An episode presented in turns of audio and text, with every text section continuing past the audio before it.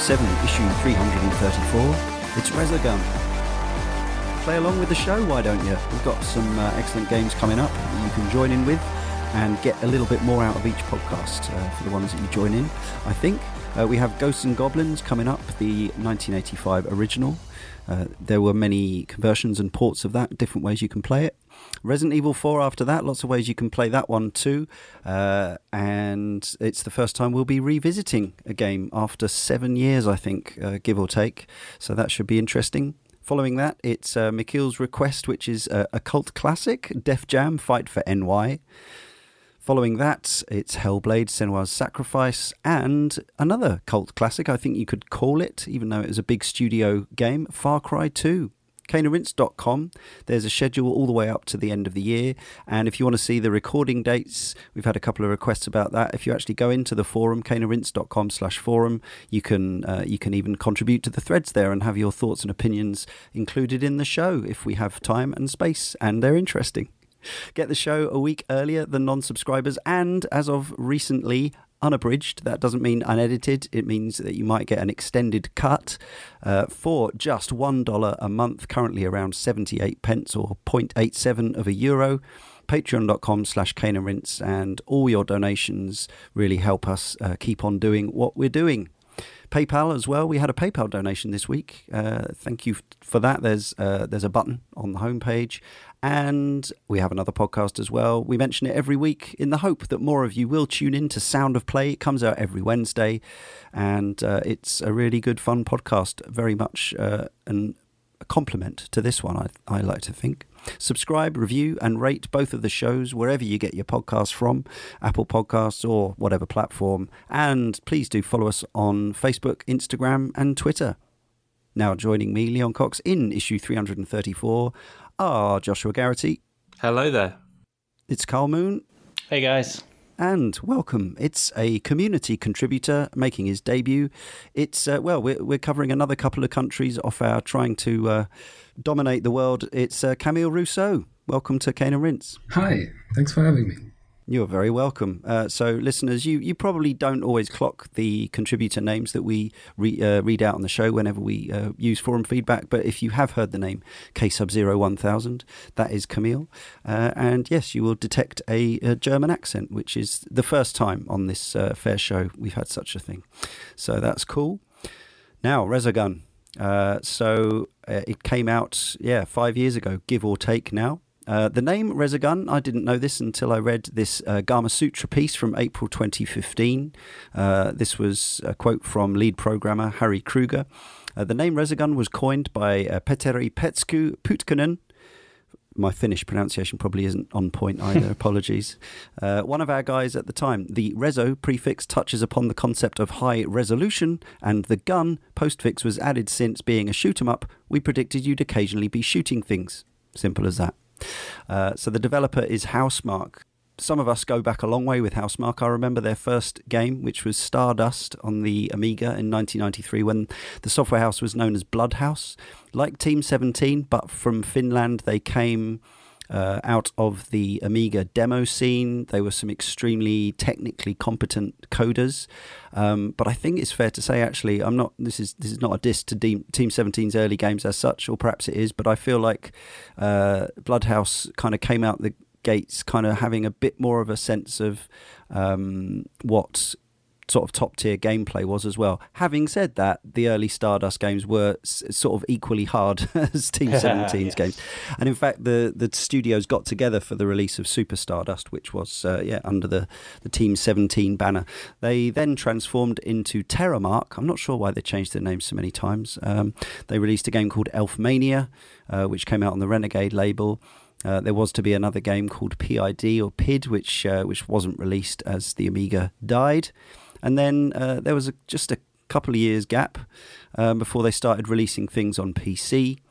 Uh, and then I guess we probably know them in the modern era from 2007 Super, Super Stardust HD onwards, uh, which sort of introduced that kind of uh, old school arcade style score chasing shoot 'em ups, but with very pretty visuals to the the whatever generation that was PS3 360 generation era.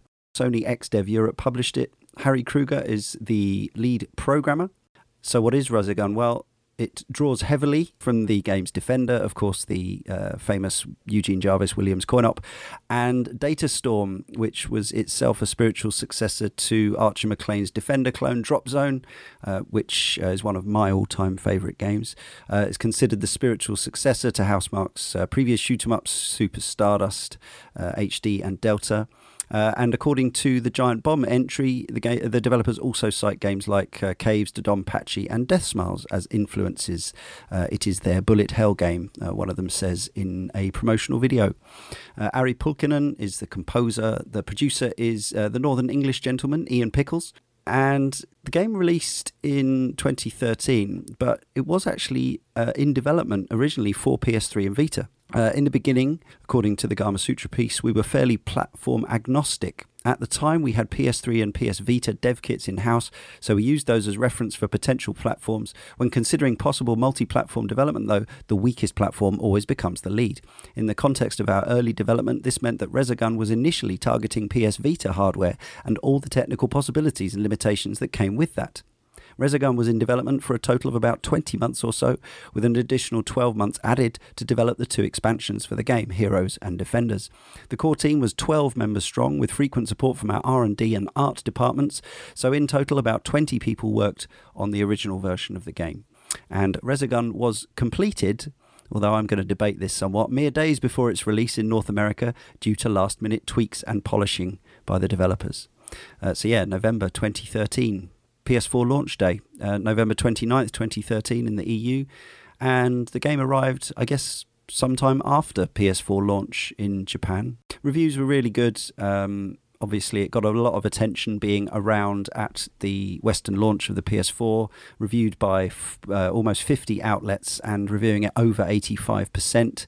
Uh, won Game of the Year at the Nordic Game Awards, uh, nominated for Action Game of the Year at the 2014 DICE Awards, and also appeared at the 2014 GDC Choice Awards. Now, sales, I have no idea. Does anyone know outside of Housemarque? Um, so the game was given away with PS Plus as uh, so for existing PlayStation Plus uh, account holders like myself. It was the first thing I got when I, you know, I didn't even have to buy a game. To that was one of the sort of cool things about that that generation jump was like I know that even if I don't buy anything, and even though Battlefield 4 is there but it's completely broken, I've got something to play because I can download yeah. download Resogun day one. Uh, that's certainly what I did. Who knows how many units this has sold. It's currently on sale at the time of recording for under three pounds in on the English store. Translates, I guess, at, about four euro, five dollars something. But yeah, as as far as I know, most people kind of who I associate with who game on PlayStation have had a PS Plus account going back many, many years now, so they've never had to buy this game really. Well, speaking of which, let's get into our histories. Camille, uh, did you have a PS4 at launch, and was this one of the first things you downloaded, or did you come to it a bit later? Actually, I didn't. I was not a PS4 early adopter. I bought my PS4 um, with Bloodborne, so it must have been May 2015, I think. Mm-hmm. But my my best friend was a PS4 early adopter, and he was um, very very enthusiastic about this hmm. game mm. because he received it on PlayStation Plus, and um, he kept raving about it. And I didn't have much of a frame of reference when it came mm. to shoot 'em ups. Um, I had played a few during the 360 era because I had a friend who imported a lot of them uh, from Japan and who was a very enthusiastic bullet hell player. But it, I, I didn't really click with the genre uh, when I when I bought my my PS4, so in 2015, I that was I think the first title I, I bought from the store. Um, I, I simply blindly followed my, my best friend's recommendation because Good. well he's rarely let me down, and um, I bought it sight unseen with all DLC, and um, yeah I've been having fun ever since.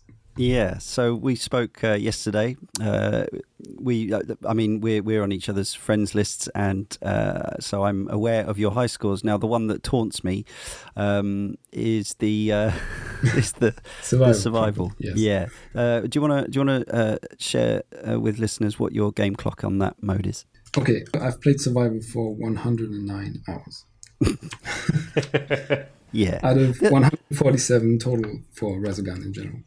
So yeah, it's definitely bad. that's definitely my my niche. Yeah, that's pretty amazing. So I feel slightly better about the fact that I can't get near your survival mode score now. Um, yeah, uh, but I, I, yeah I've uh, I've I, I I'm I'm closer or even above in some cases on the arcade mode. But uh, between us, we've put in a good couple of hundred hours on the game as a whole. So that's not bad. Oh, Camille, and just for context for listeners who don't know you, what's your, uh, how old are you? Can we ask? Because that could have a bearing on how much you're sort of um, steeped in Defender and things like that. Uh, I'm 30. Okay. I, I, don't have I don't have a very wide frame of reference when it comes to old school and retro gaming and stuff. I have never played Defenders to my to my shame. Wow. Uh, Josh, how about you? I don't think you're so steeped in this stuff either. No, I, I did pick it up with PS Plus, but just uh, so I didn't have a PS4 at launch, but it was one of those things uh, where I'm definitely going to get a PS4 at some point, so I might as well kind of register the PS Plus thing, of course, um, yeah. and uh, you know secure that for when I eventually do. Um, when I eventually got the PS4, it was sitting there waiting for me, and I'm not so I like bullet hell shooters, but I I tend to approach them from the angle I'm going to get through this, complete it, do a little bit of score chasing, but I'm uh, you know there's no hope that I'm ever going to you know beat any of my friends or any of that. So it's just kind of like a personal thing. So I played it as much as I wanted to, and then uh, and then kind of intermittently revisited it. Um, I did revisit it for the podcast, but yeah, I'll talk about my feelings later on. Sure. Karl, uh, I remember you being there or thereabouts on the leaderboards at the time. You seem to have uh, sunk a little since then, if I may say. But that sounds like a challenge, Leon. Yeah, so... well, bring it on. I'm, I'm, I'm waiting for it. I'm an old 34 year old when it comes to video games, so I am quite steeped in the genre all the way back from Stardust on the Amiga. Um, it was a genre that I've sort of been hit and miss with. So when people declare bullet hell, I'm immediately thinking of the things like Gradius and and and of that ilk that we've seen come back to life on the Xbox 360, which uh, I enjoy, but I don't love. And I think with uh, something like this, it felt like it was going to fall more in line with how I liked something like Smash TV. So um, as soon as it was shown, I kind of just fell in love with it. Like visually, I knew I had to play this game. A little bit like Josh, I like hitting these games up, completing them. Um, I'll score chase for a bit and I'll move off. Except that the challenge for the platinum was quite a tough one on Resogun, so that was kind of the reason that kept me coming back. And then I got my platinum, and then I helped other people get platinums, and I just kind of fell in absolute love with this title. I, I kind of loved it right from the off, from the first moment I played it. And when they come out and they say that it was finished a couple of days before it was pushed for launch, like if that was the case, then my God, did they get that right? Yeah, I don't remember uh, knowing thinking too much or hard about it beforehand. I knew a, a, little, a little bit way before. I knew that I was getting a launch PS4 that uh, that it was happening and that it was going to be PS Plus. I sort of clocked that it was a Defender clone type game and that it was from Housemarque. So I started to become more interested. And in the end, I think it, I'm pretty sure, in fact, it was the first thing I downloaded onto my launch PS4.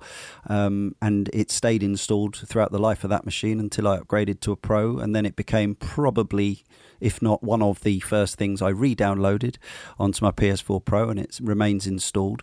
Um, I've put in, yeah, as I say, around about 45 hours. It feels like I've played it more because I've never been away from it for more than a, maybe a couple of months at a time. Uh, I load this up on an extremely regular, irregular basis, um, and there are periods where I'll play it fairly intensively. It will be one of my kind of go-to games. If I fire up the PS4, then I'll I'll have a go. I'll, I'll at least uh, I'll at least look at uh, Camille's survival mode score and have one go at trying to you know hoping that this will be the time that I'll completely get in the zone and get there. Um, but no. Uh, but yes, I've been play. I've been back to it again, um, just for a slightly more intensive uh, session of all the modes coming into this podcast, and uh, I did get one uh, semi decent score going, but it really is a game. And I, I, think we'll talk about this actually. It's not really a game you can drop for a couple of months and then come back to and actually hope to do quite as well at because there's there's so much going on and it's so intense and there's a lot of memory involved as well. Um, you kind of yeah, it, it's generally helpful to be uh, practiced and in that mindset. Uh, but yes, 45 hours, and I'm in the I'm in or around the top 1,000 on the arcade mode default settings. So I'm quite pleased with that. Given I don't know how many people are on that leaderboard, but I assume it's a lot. Uh, one more thing I wanted to say was that uh, although we sort of referred to fuzzily, loosely the genre, I think what we were talking about there was uh, really, you know, kind of yeah, classic arcade gaming. So games that hark back to Defender in this case, but obviously it's not the same genre uh, specifically as, say, Super Stardust, which is an Asteroids clone. This was a Defender clone. Um, they both have extremely different core tenets, which we'll get into. But one thing I did really want to talk about in this, um, this will have kind of been more apparent to those of us who were there from the start. Um, but the game was pretty bare bones when it came out. There was a very early patch which added over half a gig, uh, the 1.01 patch. Uh, I'm not even sure it was there on launch day, uh, but it was certainly there soon after.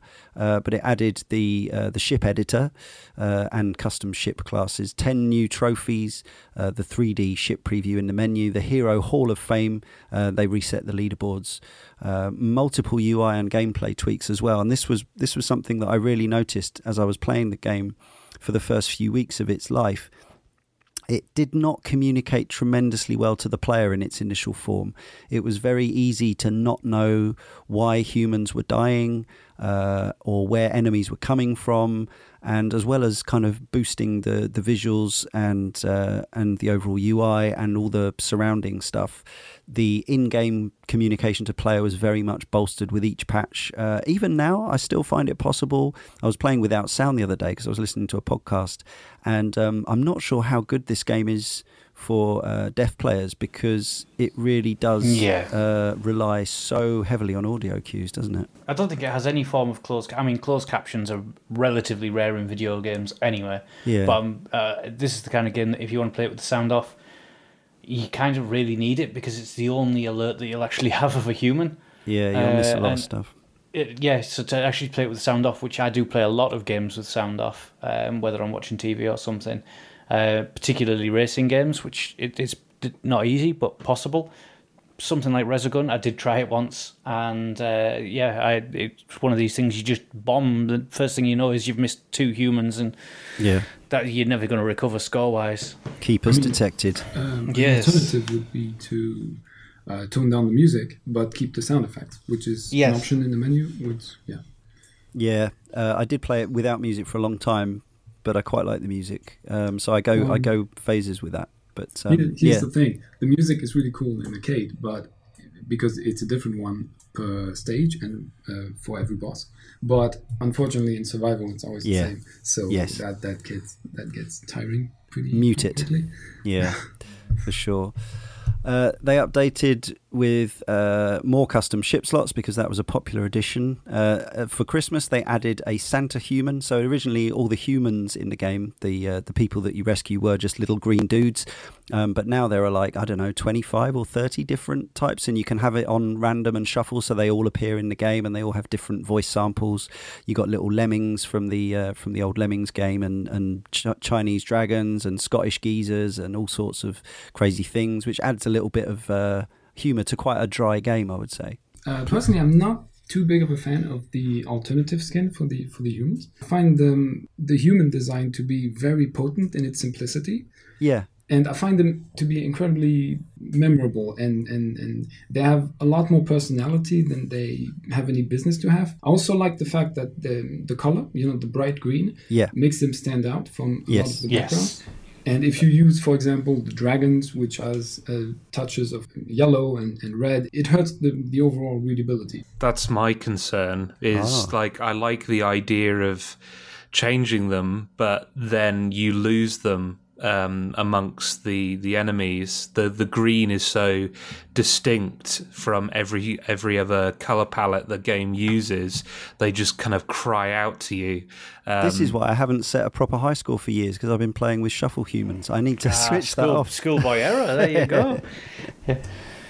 Make it as easy for you as you can in the chaos.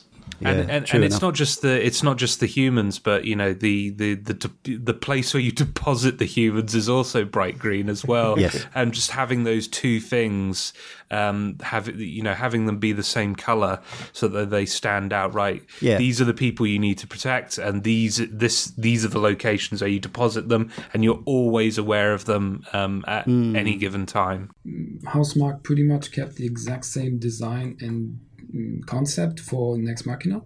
Yeah. With its with its humans, they use pretty Yes. much the exact same color palette and Mm. similar animations. So I I think I think there's a good reason for that. Yeah, that's a good point. Uh, version 1.06 brought in a photo mode, which was not quite the all-encompassing craze back then that it is now, but uh, but it was probably a welcome addition nonetheless. Not something that I spend a lot of time in, but we have some uh, members of the team who are well into those, uh, and why not add one? Uh, challenges and feats were added. We'll get into those. Uh, which also came with player ranks uh, and uh, some unlockable content and a gallery of those uh, various humans. And then the final version, at least up to now, I can't imagine what they do if anything else. Um, they're very busy with their new project. But version 1.10 added PS4 Pro support, 4K, HDR, and some general visual improvements as well, even for the for the base machine. So that was pretty awesome. Uh, there was a season pass um, which I think was seven pounds, something like that, eight pounds. So uh, I snapped this up as soon as it was available, even before um, I knew exactly what was coming. Uh, I knew that they were bringing stuff, so that was good enough for me. And on June the 24th, 2014, they brought Resogun Heroes, which brought in a new game world, two new modes, uh, a new and improved leaderboard, and more trophies, as I say. Uh, and February 17, 2015, so another seven months later, Resogun Defenders uh, with uh, Protector and Commando, which kind of completely changes it. It's almost a different game, really. Uh, and they released the OST digitally on June the 9th, and if you had the season pass, you got that as well. Very nice. Uh, there were some other bits and bobs released, including extra skins for the ships and the humans. As we mentioned, there was a set of uh, Wipeout uh, sh- uh, ship skins, so you can play as the classic Feisar, Auricom, and those guys. Let's talk about those visuals then. Graphically, both you know, aesthetically and technically. Harry Krueger said to that uh, to Gamasutra, voxels are essentially 3D pixels and are quite literally the building blocks of the Resogun universe. At Housemarque, we've been making arcade-style games for a while now by marrying timeless gameplay values with cutting-edge tech. During the time of Resogun's inception, we were considering ideas for our next big game, and voxels seemed like a natural way to express this neo-retro design philosophy. Karl, you were you were there earliest by the sounds of it. Was this part of the appeal? This this is an, an interesting one, really, in terms of visual appeal, because we've just been having some debate in Kid and Rinse around whether a game can actually put you off aesthetically before you've come close to it. And of course, it can. Likewise, a game can absolutely win you over before you know what it is. Sure. And when I saw Resogun, the second that I booted it up, and the voxels are being thrown all over the screen, and we're seeing particle effects like we've never seen before. Just even now, I mean, this game's nearly five years old. It's still breathtakingly beautiful when it just starts throwing stuff around the screen in a way that I, I still don't really remember any other game doing. I just think it's absolutely breathtakingly gorgeous. Hmm. Interesting, because one of the things I remember about the reviews at the time, reading a few pieces before I got hold of, of my PS4, was there was seemed to be a disparity among, and I suppose this makes sense, uh, disparity among reviewers. Sort of some of them saying, "Oh, this really does show off the PS4's power," and others saying, "This really doesn't show off the PS4's power." So, uh, yeah, I guess that's um, I, I guess that's the way you see it. Uh, Camille, Mhm. how about you? How much is the the visual aspect of this game a, a, a winner? I, I really, really like the look of this game. I, I think it's a very interesting device, so to speak, because it, it, it bridges the vis- visual gap between um, 2D pixel art and uh, 3D polygonal models very well, because it has this this kind of mm, coarse and building block quality to it, Hmm. but you still see the, the you, you, you still see the depth of, of, of the of the of the elements of the characters of the of the of the enemies and everything Yeah, and of the stage. So it's it's definitely a 3D game. So you get this sense of of of three dimensional space, but with this type of retro charm, I would say. Yeah, on a technical note, it it uh, it never loses frames at any point. Uh, yeah, as that, far that's as of course the, uh, the, the the priority, I think. yeah, But it's definitely it's definitely a game whose audiovisual aspect I, I, I think is, is very strong. Josh, how about you? Uh, it should be said that yeah, the version that we see now, especially if for those of us who have got a, a pro a PS4 and, and a 4K are actually seeing a, you know an improved, uh, an even more spectacular presentation of the game. But I remember um, personally, I remember liking uh, the look of the game, but feeling that it perhaps didn't have tons of personality. But other people seem to disagree. Josh, including you. I think it does have a lot of personality. Um, we- weirdly, and I think I may be in the minority opinion on this one, but I really prefer the um, visual style of uh, Resogun to Nex Machina. Um, and the reason why is because. I think Resogun has a really consistent identity, and all of the um, different things, like the environment, the way it um, the way uh, the the use of color in the environment and the the the designs of all the enemies and the designs of your ships and and all of the all of the effects and stuff. There's like a consistent um, feel. They all feel whole. They all feel one and the same. Whereas I feel like Nex Machina. Um, there are things about it that I feel um, aren't quite consistent. Like there are some things that look like they should be in a more detailed game, and then there's stuff that's super voxely. And um, I I kind of prefer um, what Resogun does here, where it's just like let's go full voxels and not and That's not you're saying. confuse the confuse the aesthetic. But the o- the other thing beyond just like um, it being, and we we've already touched on this a little bit. Um, is it's not just that it looks pretty, it's that the aesthetics are incredibly good at communicating information. The player feedback in Resogun is second to none. Like the way um, uh, the enemies move and animate, um, like that there's a they communicate behavior really well. Um, so you you just instantly know like straight away just based on the way a, a, a an, an enemy moves and also their design how aggressive they're going to be.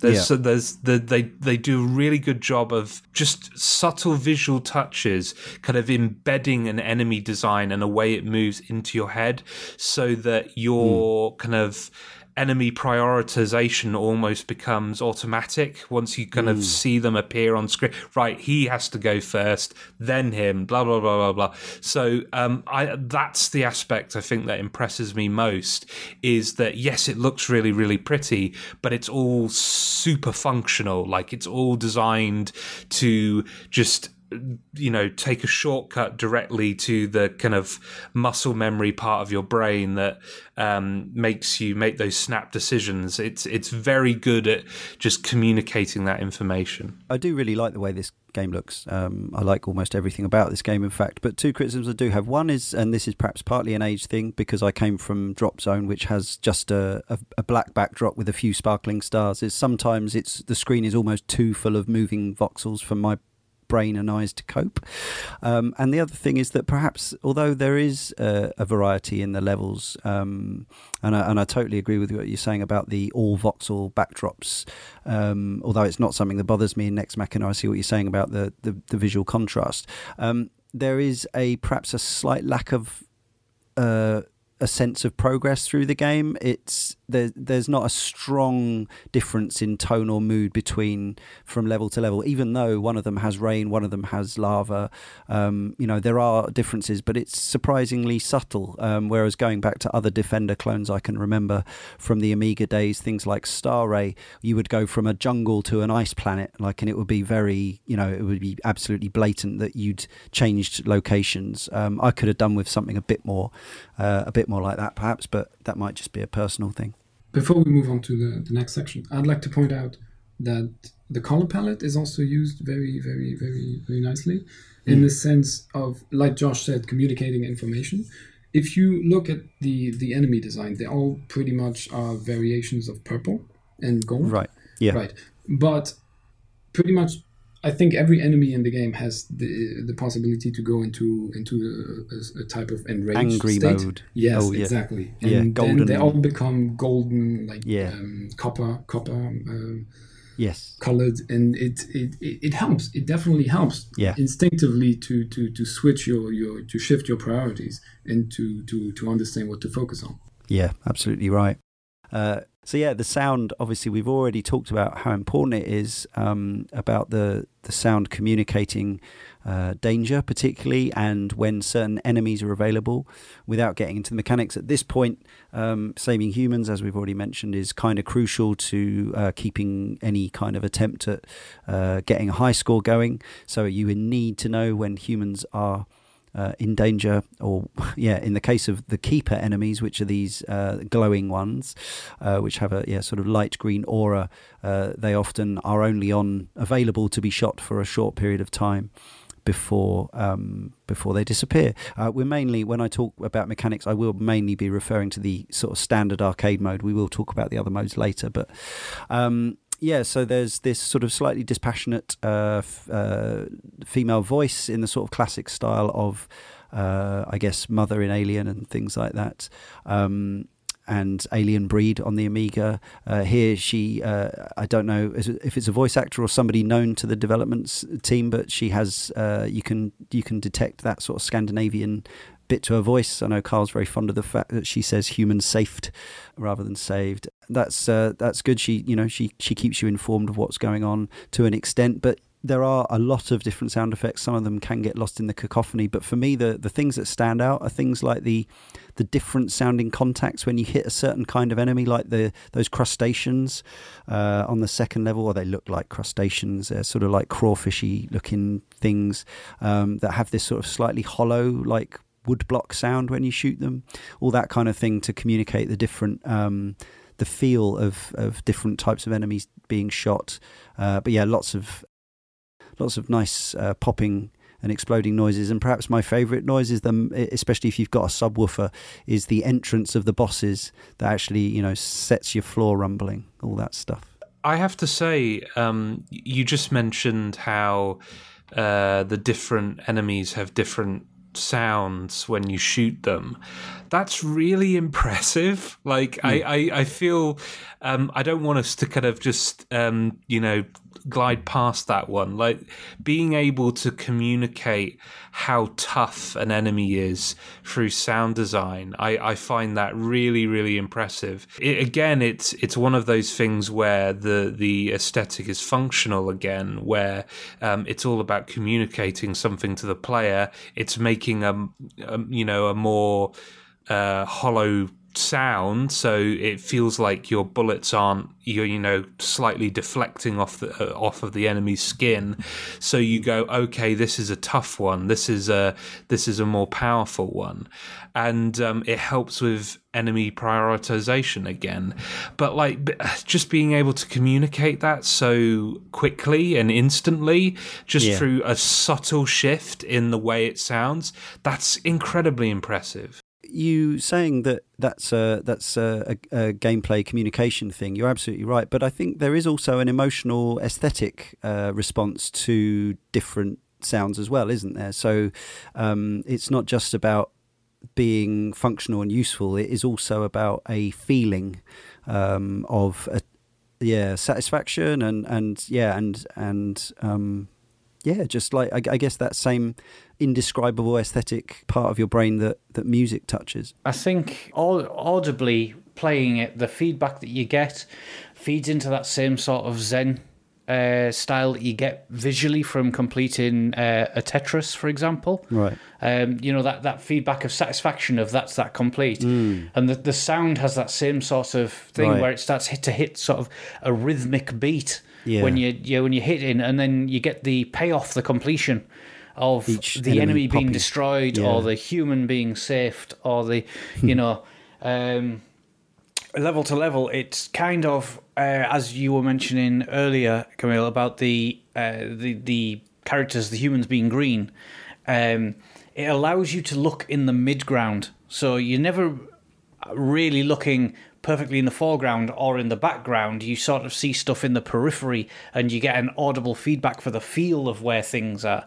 So when you hear that a human's dropped or a sentinel is around, etc., you're able to reactively hit the boost or visually when you're crowded around the screen, you're comfortable to the point that you sort of use uh, something to get out of there. So you're, you're always in that sort of high response zone um, with the audio and the visual, and it, it ties in really well together. So the feedback that you're getting never leaves you kind of lost as to what's happening. And I just I just think that to do that and be able to tell a story, if you will, of what's happening at that moment, I think is incredible because despite all that chaos, the audio is really controlled. Mm. I, am not a huge fan of electronic music in general. Okay. It's not the kind of I mean I don't hate it, but it's not necessarily yeah. the kind of thing that I that I listen to all the time by myself or anything. But I think that like with the sound design and like with the visual style, I think the music in this game is is a perfect fit. Mm. And, and and and very much every stage has its own tune. Every boss has its own tune, and I, I feel like it, it, it, perfectly encapsulates the, the, the energy and the, the flow of, of, of the stage and of the game in general. And personally, I wouldn't change a single thing about the soundtrack. I think it's it's one of the most fitting soundtrack of a game that I've ever listened to. Yeah, uh, I think there's some nice stuff in here. Ari Pulkkinen obviously uh, is uh, is really good at this uh, this sort of electronica, and absolutely, it goes all the way back to uh, the sounds of when they started making games for the Amiga in the early 90s. It's it's very much a throwback, which makes sense.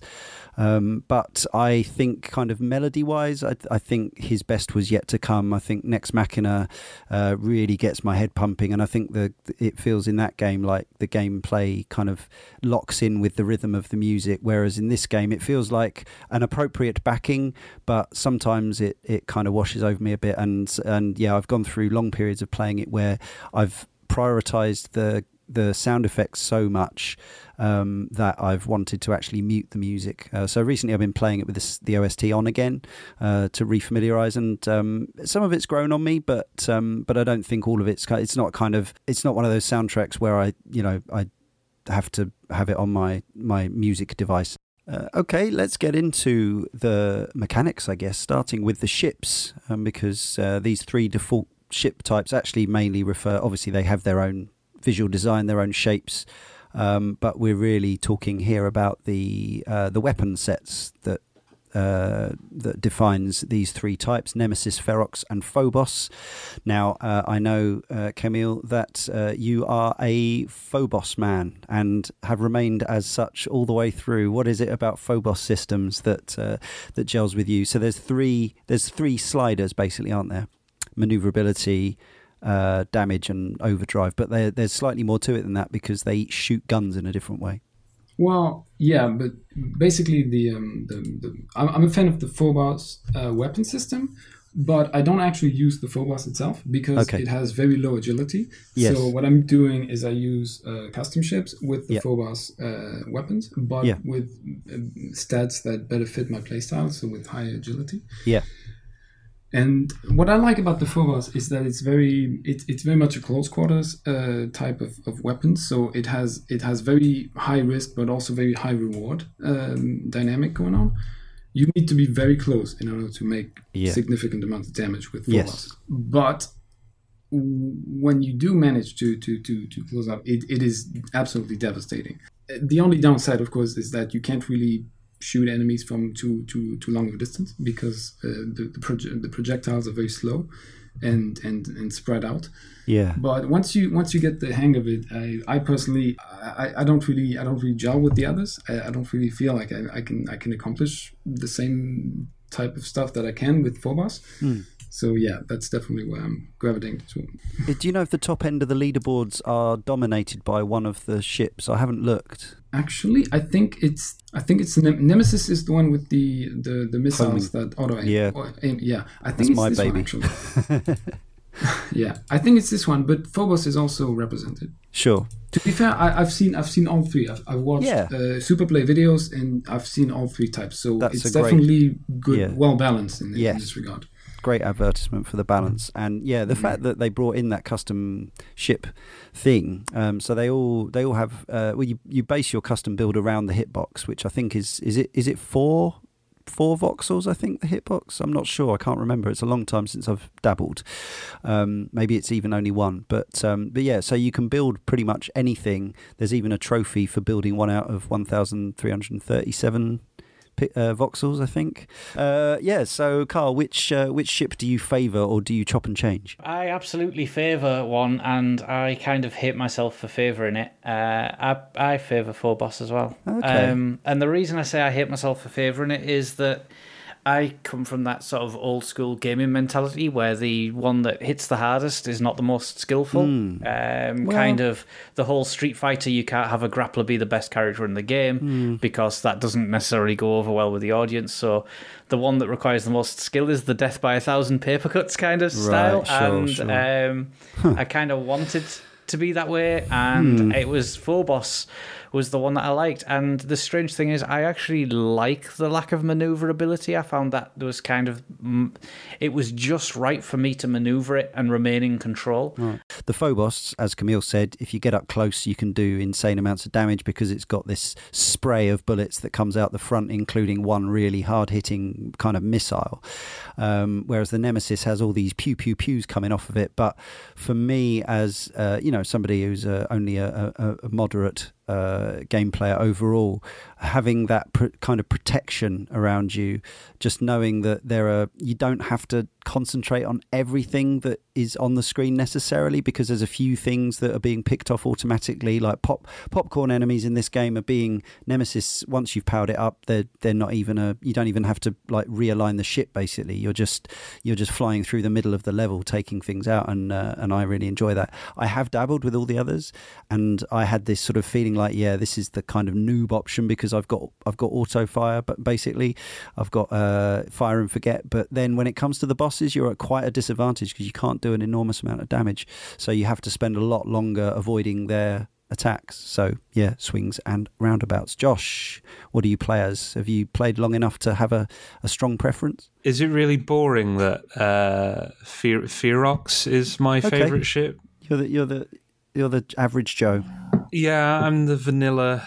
I I pick vanilla, but you know sometimes vanilla is the best flavor. So you know, I love vanilla. Like a McDonald's milkshake, Yeah. vanilla is the best I flavour. love, I love vanilla. It's an it's it's, it's an underrated flavour. um, yeah, I think I think um, it's just that I got used to the way that ship particular it's it's it's like Super Meat Boy as well. I I Hey, dabble with i drink. dab I, I dabble with the other characters that you can play as, but ultimately I'm so used to the weight and feel of Super Meat Boy that I just go back to Super Meat Boy. And I think the same thing happened here, where I played so much of the game with um, Ferox that um, the other the other two ships just felt wrong. Um, and yeah, and I, I kind of like the simplicity of just fire left, fire right. Um, it l- just meant that I had less to think about, and um, yeah, um, I look, I I'm not, you know, I'm not the high score chaser. So if this if this pick is not the one that gets you to the top of the leaderboards, You uh, idiot. fair fair play. Yeah. But um, I just enjoy the way this ship feels. Harry Krueger said, We didn't plan ahead for the inclusion of the uh, editor and custom ships, uh, and certain oversights in the main game responded poorly to this change. This demanded large changes to the game, which both put a strain on our resources and divided players when the patch was released. Although we still stand firmly behind these changes, many of them could have been avoided with more careful planning and thorough testing beforehand. Lessons learned. Uh, yeah, so arcade mode, I think, uh, deserves probably most of our attention. It was the only mode in the game pretty much at the start, and it is the one that is based on the game that the game is based on, if you follow me. Um, so, one of the sort of unusual things about this particular Defender variant, and I realise not everyone listening has played or even heard of in some cases Defender, but the point about Defender was when it first arrived in 1980 or 81, 1980, I think, uh, it was that it wrapped around. So the level wrapped around. You, it was a, a very fast for the time, very smooth scrolling, but you were effectively on a cylinder. So you had this scanner on the screen and you could see exactly what your surroundings were, but if you scrolled in one direction far enough, you would return to where you were before. But until this game in 2013, I don't think any Defender clone I'd played, and believe me, there were a lot, uh, actually displayed the cylinder. So in this case, you can actually see what's going on. Uh, thanks to the technology of the you know the systems involved, as we know, this does actually run perfectly well on a Vita, as well, uh, with some compromises in terms of the number of voxels on screen and things like that. But actually, to be able to see without having to to use uh, an enemy scanner or anything like that, and um, particularly in conjunction with those important sound effects, uh, you can actually see when somebody something bad is happening all the way around the level. You do also have some indicators. Uh, there's some arrows on uh, around your ship and some other uh, eight, uh, HUD elements, but overall. Um, you're kind of you should be aware of the in, entire level at a time. Um, so that's a sort of yeah an unusual thing. And from then on, it yeah it's really about saving the last humans. And I suppose the thing that still that bugged me at the time, and they did improve somewhat, but I still think it's sometimes I get I get I come a cropper is the secret humans. So a pre-specified number of humans per stage are not secret in that they are held by keepers, and the way to collect them is to uh, shoot that wave of enemies, and it frees a human, rather like the uh, rather unlike the old games that I've already mentioned, where it was a case of uh, picking them up off the floor. They were just milling about already. In this game, you have to reveal them to mill them about on the floor. Uh, they can then, once they've been revealed, uh, get attacked by uh, sort of or kidnapped by enemy sources you can end up with two or three in one go. But those secret humans, uh, you have to have certain conditions met to have them appear. I suppose another thing I haven't mentioned, I'm now this is this thing where you're trying to describe a game and you realise how much there is to it. This is this is quite a uh, a, a, mechanic and feature-rich game. The humans are actually all on screen from the start, but they're in they're hidden in perspex boxes. I don't know why, because it's what suits the gameplay, I guess. Um, but yeah, these secret humans are unlocked at certain points depending on what multiplier you have. You need to have your multiplier at a certain level, or I can't remember what the other conditions are actually. It's usually multiplier based, but I think there are some other things. Camille, can you remember? I think it's just a multiplier. Personally. Just multiplier. Okay. Yeah. So, well, we haven't really talked about the multiplier yet, but let's actually, well, let's segue naturally into that.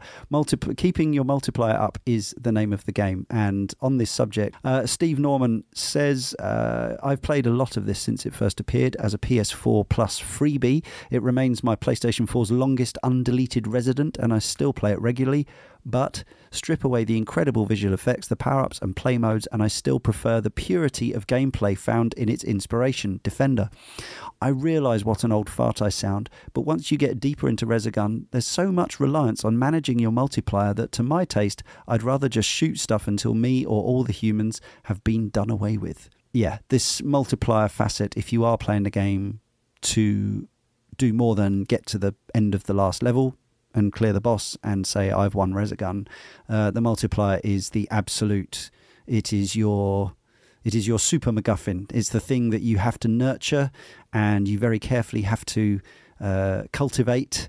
Uh, it goes up and up and up and up and up as you kill things, and it immediately gets taken away from you if anything bad happens or if you don't shoot an enemy for a certain amount of time.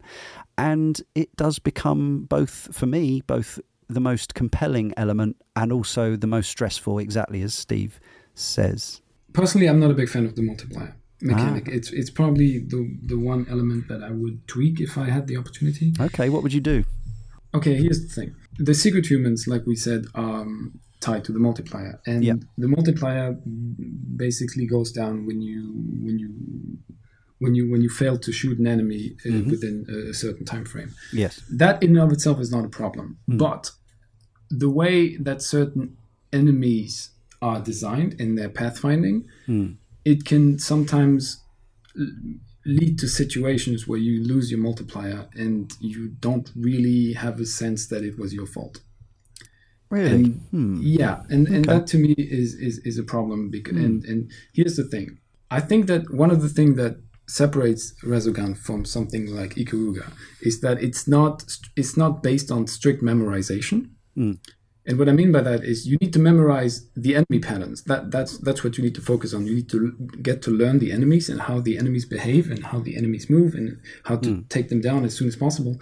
But the the actual waves, it, it's not really something that you need to. You, you don't need to very strictly memorize yeah. which ship appears at which exact time, like in yeah. other bullet hell shooters. Mm. Unfortunately if you really want to keep your multiplier up at all times, you do need to memorize yes. the, the, the type of enemies that come where. And to me, those two systems are a bit contradictory fundamentally. Okay. Hmm. And well, for example, let's take the, the the centipede enemies, the one that looks like uh, like fish bones. Yeah. That kind of that kind of swim in one direction, mm. right? So let's say they a wave of those appears uh, like a column, and they swim to the left, and you happen to be on the other side of the of the stage. Yeah and you're also moving left and you just shot the the last remaining enemy except from that column. Yeah. you just lost your multiplier because you, you guys are running in in opposite directions then you're never going to catch each other but so you can use a bomb. you can you can yes, freeze the multiplier with a bomb and and then boost while the bomb's happening to catch up. Yes i know but like my problem is that i really like to keep my bombs, bombs for the yeah. later stages that's your that's your punishment for having mismanaged the enemies, I suppose. In, in I, I, I, agree with this, but it, it's it's a bit of a pet peeve of mine when I feel like systems are not quite tweaked in a way that that that makes things fair. Yeah, and and he, the, the only thing I would change is when the game detects that. Uh, you won't be able to reach an enemy at a time that it just kickstarts the new wave it keeps the old enemies but it just gives you a fighting chance so to speak to, to keep yeah. the multiplier up that, that's the only thing i would tweak Right, got it. Mm. I uh, I I I didn't really have a problem with it um, because I always saved the boost for when I was in those situations when there was, you know, when I just defeated everyone that I could see. I just boost um, straight away and then uh, carry on the multiplayer with the enemies that are right in front of me. I I just I don't know. Maybe it changes if because I, I, I, I, didn't play survival mode as much as as, as you did. No, it's, um, uh, it's not a, not a not a factor in survival mode. Right. Okay. The multiplier works differently there, uh, as it does. It's, and it's primarily if you score chasing, isn't it, that it becomes yeah, in a, arcade a bigger mode. factor. Yeah. And multiplier uh, window uh, gets shorter with higher difficulties. Yes, that also makes it more. Yes, the multiplier number possible gets higher, but the cooldown oh, well. gets yeah, faster. But, uh, yeah. Also, the, the time window that you have in order to keep it to keep yeah, it exactly. afloat, yeah. gets shorter. Yes. yeah. Yeah. Uh, so that is yeah absolutely the the higher you play the bigger scores you can get obviously every uh, every difficulty and every mode and every level has its own online leaderboard and it all functions beautifully. So that's all great. But yeah, no, it is demanding in that regard. Um, one of the there are a couple of uh, a couple of other ways in which the game sort of helps you to manage. I mean, as a Nemesis player, you've always got those automatic shots. Now you can still end up out of reach, but you don't have to kill an enemy to keep the multiplier going. You can even just tap it so you can even just tap it with with one stray homing shot, and even if it doesn't finish it off, it keeps the multiplier going. And also the boost, as well as um, what yeah, boost came I think pretty much came over wholesale from their uh, Super Stardust games. Um, as you finish the boost, you kind of get a pulse of uh, destructive energy as you clear. So you don't even need to come out of the boost and line up with an enemy and then shoot it. You can pretty much um, just fly anywhere on the screen with an enemy and release your boost and you'll probably you'll probably catch it. So those are kind of player friendly uh, ameliorations. But i do yeah i do totally get what you're saying camille this game is yeah deliberately very demanding on the, there's a lot of multitasking sort of mentally and physically in terms of hand-eye coordination. We haven't even talked about the controls. It's slightly unusual compared to its predecessors in that i mean if you go all the way back to the original defender you had umpteen buttons. You had a button just to make yourself go forward. You had a button to flip the ship around. Of course that's all gone because we've got twin sticks. Apparently in development it was going to be an eight-way twin stick shooter but they actually locked it down just to left and right shooting. Uh, so you use the right stick to aim and the left stick to fly, basically. But then on top of that, you've got uh, all the shoulder buttons doing different things, including the rather joyous chucking a human into the teleport button, uh, which uh, which is always fun. Um, yeah, personally, I'm, I'm, I'm, I'm, I'm, i really like the fact that it's not a, a full full fledged twin stick shooter where you mm. have to actually aim, yeah. because I think that it it allows the player to really focus on its on, on their positioning, which is what the entire game is, is, is, is based on, in my in my in my opinion. So I, I actually kind of like that. I don't have the greatest multitasking capabilities, so I just don't. And and um, the idea that I can play this game and just focus on the enemies and focus on my positioning without having to to aim too much uh, separately, I think it actually adds to the game instead of mm. taking away from it. I guess they felt the same way. Hence, they uh, yeah they chopped that out of it. Would you prefer if um, it was um, like say Nex Machina? Yeah. No, I don't think so. I don't. No, I think uh, it's one of those things like um, you know, uh, in people such as yourself who you know feel that uh, whereas some people would say that something like the not being able to move and shoot in Resident Evil Four is kind of retro. Um, to to you, it it feels baked into the game design. And I think in this case, it's it's like that. Like yes, they could have made another uh, full eight way or, or even three sixty way uh, twin stick shooter along the lines of Geometry Wars or something, yeah, exactly. but then it would be a completely different game. Um, and actually, it it it, uh, it it harks back more to the original Defender and Drop Zone and Datastorm by not being a full eight way shooter. There's loads of those, and I love them. And you know, and they made one after this, which I think is you know an absolute masterpiece of the genre. So, no, I I, I don't. I uh, my, I guess my concession to it is playing the Nemesis ship and having that extra cover. Um, but yeah, it's uh, no. I think I think they made the right decision in the end, and it and it definitely keeps it uh, more distinctive than than the many many twin stick shooters that are that are around. Yeah, it gives it a bit of bit more bit more identity. Um, yeah, so we talked about bomb. Uh, but, uh, no, we talked about boost. Bomb um, is your classic uh, smart bomb. It's slightly different in this game, in that uh, in the in the original Defender and other such games, if you pressed smart bomb, it would clear the screen. Uh, but in this game, it fires off an almighty uh, sort of praxis effect type thing coming out of your ship and wipes out I think everything. I think maybe it doesn't kill. It doesn't kill bosses instantly, but it, it kills almost everything else straight away, doesn't it? Uh, and it's uh, a real yeah. It's a clean sweep of the entire cylinder, uh, which is obviously very helpful at times. The game does get intensely busy um, on the second difficulty level and uh, and up from especially from the second in, level on. In, in, survival, also trigger bomb effect whenever whenever they die, so that that clears the entire stage. That's and, right. And, yeah, and it signifies that you're moving on to the next day or to the next to the next phase. So that's also really cool. Yeah. Uh, you start each uh, life with a shield, and you can also pick up. Uh, you get about every time you re- uh, deliver a human to its safe house, you get some kind of little sort of perk uh, some of them are temporary. See, this is the thing. I've played this game for 40 odd hours and I'm now thinking, oh, yeah, there's all these mechanics. Um, uh, you get a little, uh, you get a shield basically at the start of each life, which uh, depletes over a period of time just to give you a little window of, of opportunity, I guess.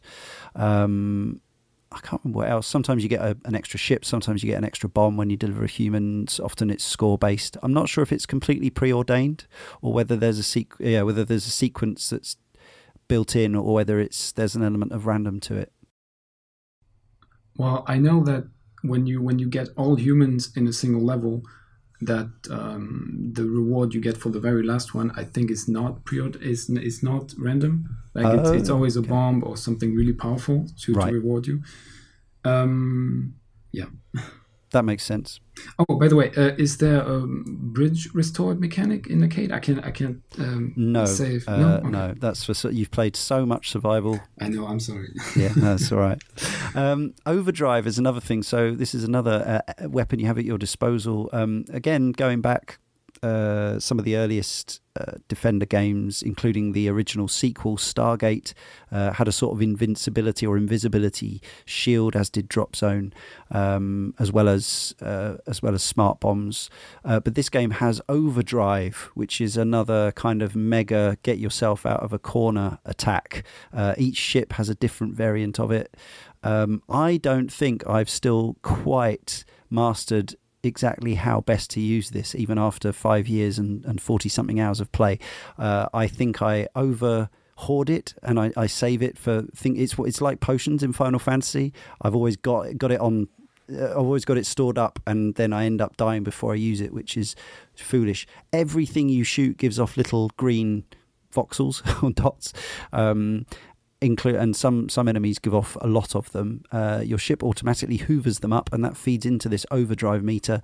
When you loose it off, you become uh, kind of the game kind of goes into bullet time, really, doesn't it? And you've got this kind of enormous beam that comes out the front of your ship and cuts a swathe through everything. Uh, yeah, overdrive. What what is it good for? Absolutely uh, something boosting your scores, Karl.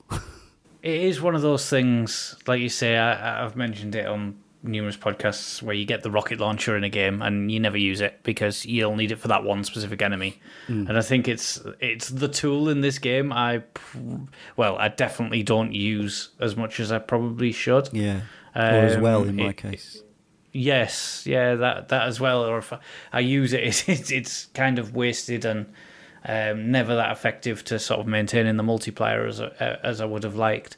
Um, useful against some bosses, but yes, yeah, it, it looks cool. It it has the feeling of being incredibly powerful. Sounds great. Um, and yeah, it, like it sells it really really well. And I think for that reason, I think it's more special than it is.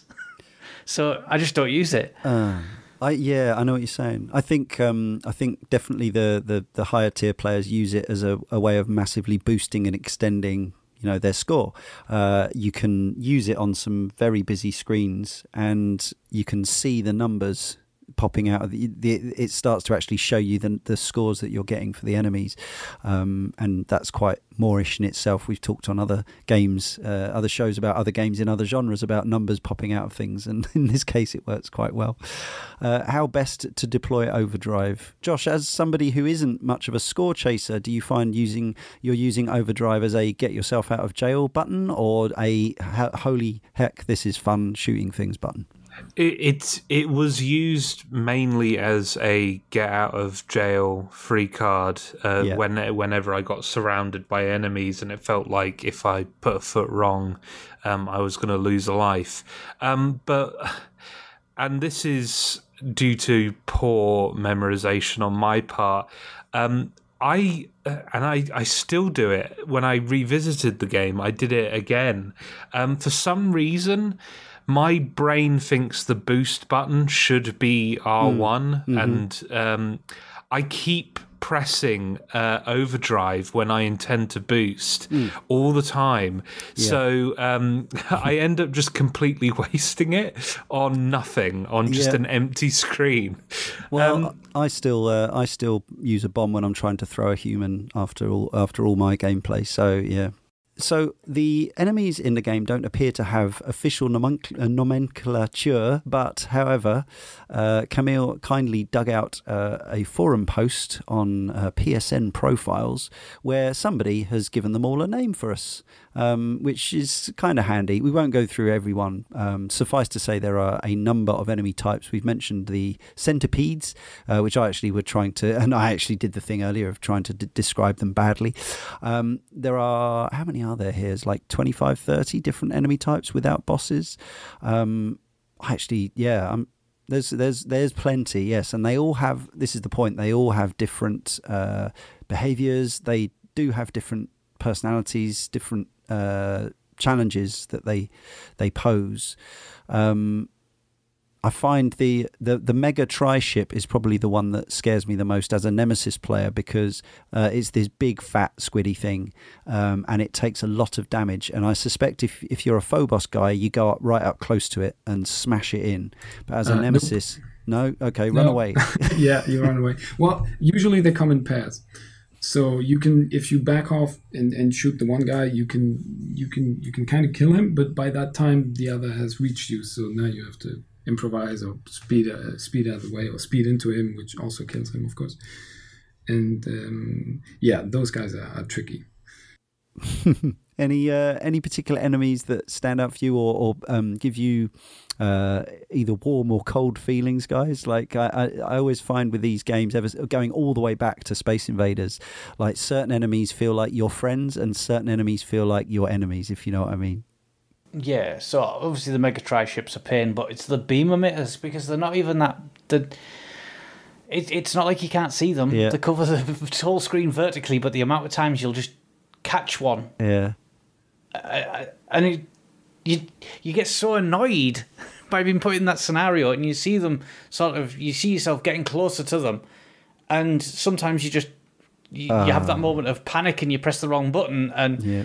yeah and sometimes you just don't have your boost to be able to get through and uh, yeah just sort of those and in some of the stages they can be so overwhelming um, that it becomes a bit of a you got to be very quick on the old fingers um, which at 34 is starting to get a little bit harder than it hey, used to be. Wait for it. Uh, yeah, no, well, hmm. uh, laser barriers uh, are the other sort of uh, version of those, but they're in, yes. more in the middle of the screen and they come at angles. Um, they once if you shoot off the bottom of a laser barrier, the laser barrier extends, which I think is a neat, mean trick. And then if the laser barriers are, are around long enough, we mentioned earlier that almost all the enemies, if not all of them, have an angry state uh, where they become more aggressive. They they start moving, even if they were stationary before. They fire more bullets. They home in on you. Um, this sort of goes back to the the uh, the drones turning into I can't remember the enemy name type from the original Defender, but they were called Nemesites in Drop Zone, um, where yeah, basically enemies become worse. And the laser barriers, uh, yeah, it's very easy to go into a screen full of those and just think, yeah, I'll just pick all these off and then get taken out by an extending yeah. laser barrier.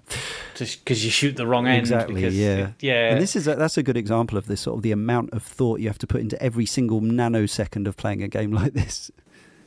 Yeah, it, it's weird because you you'll play it and you play for like half an hour, an hour, and you're knackered by the time oh, you finish totally, because yeah. you just you've been so in that zone that you're like, right, that's I'm done for the night. Yeah, that only gets worse as well with um, age.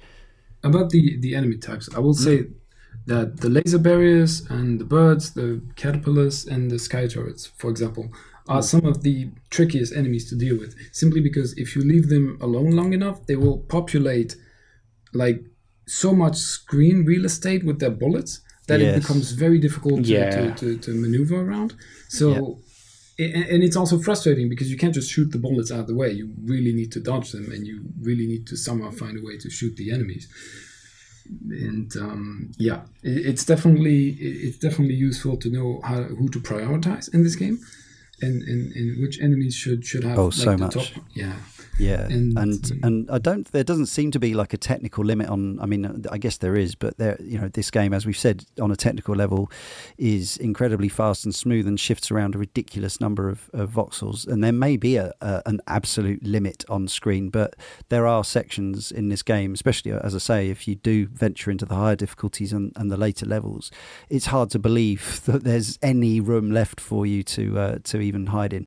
Jo- Josh, any thoughts on uh, enemies in this game? Do, do any of them sort of stand out to you as having more personality or, or being something that you enjoy to fight? Yeah, I, I've got two answers for you. I think on the aesthetic side, um, I really like the speeder um, uh, ship just because the design is really cool. Mm-hmm. Um, I like that that kind of ring around uh, around the kind of central ship. It just looks really cool and sci-fi. I just yeah really like the design, mm-hmm. but in a kind of just primal, I like smashing it um, sense. Um, the spinners, the uh, the ships that split apart into smaller ships um, when you shoot them, yeah, um, it's just really satisfying to just slowly disintegrate those, those ships and, yeah. and uh, yeah, it's it's just pleasing to watch it smash to pieces. These games always have uh, have have an enemy of that type, pretty much, which is great. And I suppose I suppose the one we all shoot the most of is is the the swarmers. I think they must be the most common enemy type. Uh, there's certainly an insane amount of them in the in the first level, and uh, yeah, they're they're your popcorn basically yeah, the game has some bosses as well. Now, uh, going back to the original Defender and Drop Zone, there were no bosses. Uh, Datastorm added bosses, Super Drop Zone added bosses. Uh, it was never my favourite thing. I much prefer playing level to level in these types of games. Uh, the bosses here, um, I think, are mostly all right as bosses go. Um, they're quite fun when they enter. Um, they have uh, they they look pretty imposing. Um, it's just not my favorite thing. I actually I just want to play the next level. Really, I just prefer shooting the smaller enemies. But um, I like the way the multiplier freezes when the boss is about to arrive, so that your your multiplier is safe unless you die, basically. So you get to carry it to the end of the level or and beyond, uh, which is uh, kind of a key thing as we were talking about. Um, they can be. I mean, again, as with everything else on these Housemarque games, they painstakingly uh, make sure that everything is slightly different on every difficulty setting. So you will notice that a boss is uh, behaves in certain ways, or you have to kill far less of it or bits of it to to progress on the lower difficulties. The higher you go up, the more boss you have to deal with, basically. Uh, who enjoys these, and who, like me, would almost rather the game didn't have them? I love the bosses um, cool. for the simple reason that beating them um, is the culmination of a level that gets more and more hectic, and then yeah. with the visual explosion that I mentioned with the voxels mm. is kind of the ultimate payoff for beating it. It is a big payoff, so and you get the uh, the little speech. Yeah, so it, yeah. it it never feels like underwhelming, which I think bosses often can in games like this and have done in the past. I feel like. Uh, it, it's the culmination of getting through the level that the boss is a fresh challenge, and then beating that and maintaining sort of things like the multiplier uh, yeah. are what I really I, I I can understand why someone wouldn't, but then for me personally, I really did quite like the inclusion of bosses. I don't hate them. I just it's just not my favorite thing. But I'm wondering now, maybe if I was a, like a Phobos player, I would have more fun. Being a Nemesis yeah. player makes them quite, uh, yeah. You're sort of you feel like you're just flicking them, which is uh, which takes some of the satisfaction away. Camille, uh, I know you're more of a uh, survival guy, but um, did you have fun with the bosses in arcade? Yeah, I, I like the bosses. I, I think they're very well designed for the most part. They're not particularly I mean, they don't reinvent the wheel. They're, they're, they're pretty big circle, basic. big cube, or big sphere. Yeah, exactly. They're, they're yeah. pretty basic in their structure, but I think it, it's probably for the best that they, they the Housemarque played it safe with the bosses because if you had like at least one of the bosses that was just a complete disaster, uh, the entire game would suffer from it because it's not like you can just ignore the boss. Yeah. So I'm I'm happy with them. Uh, uh, with them, obviously, I don't play against them very often, For, but um, every time I play arcade, yeah, it's it's a nice reminder. It's a nice it's a nice uh, it's a nice punctuation to the level. I'd say. The second one in particular, uh, ha- it has a really um, on the on the lowest difficulty. It doesn't do this, but when when you're on experience and above, it actually starts to hide its weak point from you by by circling away. So you have to constantly keep dodging from side to side, and eventually kind of trick it into continuing to show you its weak point, stuff like that. It reminded me a bit of something like um, obviously a different genre, but Star Fox. You know that kind of that kind of uh, duel with a boss sort of situation. Josh, um, I'm kind of with you. Um, the bosses just feel a bit limp for me. Um, I think the, the, the enemies and their variety and and all of that stuff, it's really fun and engaging, and the bosses just kind of feel like wait for the for wait for it to expose its weak point and then fire away and then dodge bullets while doing that, and it's just they didn't really engage me that much, if I'm being honest. Fair enough. Uh, so a mixed response to bosses. Uh, yeah, so between levels, you get uh, there's a slew of extra points to be won, and again, if you are playing for score, this stuff will be. Uh, it's it's time to start again if this stuff isn't kind of where it needs to be. Uh, you've got your human saved and your secret human saved. Uh, human savior, I assume, is forgetting everything uh, multiplier master, being invincible, i.e., not dying, hoarding your bombs, and then there's uh, a bonus score, which I'm not even sure exactly what that relates to. Actually, uh, invincible is even uh, even if you lose your, your shield, it, it, it ruins, I think, the uh, invincible, or at least okay. you get less points. Not even being touched, yeah. Yeah. So. so there's a lot of stuff you need to pay attention to, and as I say, uh, you will carry your multiplier over. So on the on the easiest difficulty, rookie, for instance, your multiplier can only ever get to five. It takes a while for it to to turn off, but once you're once you're playing up the levels, you're looking at much higher multipliers, ever more precious, but ever more easily lost. Uh, yeah, that's that's one of the hooks. So yeah, we should talk about the the difficulties. So there are uh, five. Um, I've only really had a look at the top one uh, in some of the challenges and stuff. Um, but I, is it uh, is it veteran or is it master and above that revenge bullets become activated? it's master. Master. The revenge bullets start on master, and that's So- also why I don't play master. Yeah, yeah. Everything you kill fires at you. Basically, this is an old, uh, you know, an old t- sort of genre trope, but not necessarily from Defender games, just from uh, yeah, shoot 'em ups as a whole. Um, so it means that your trajectory, you have to, as well as all the other myriad facets, we've already said that you have to be thinking about microscopically every nanosecond.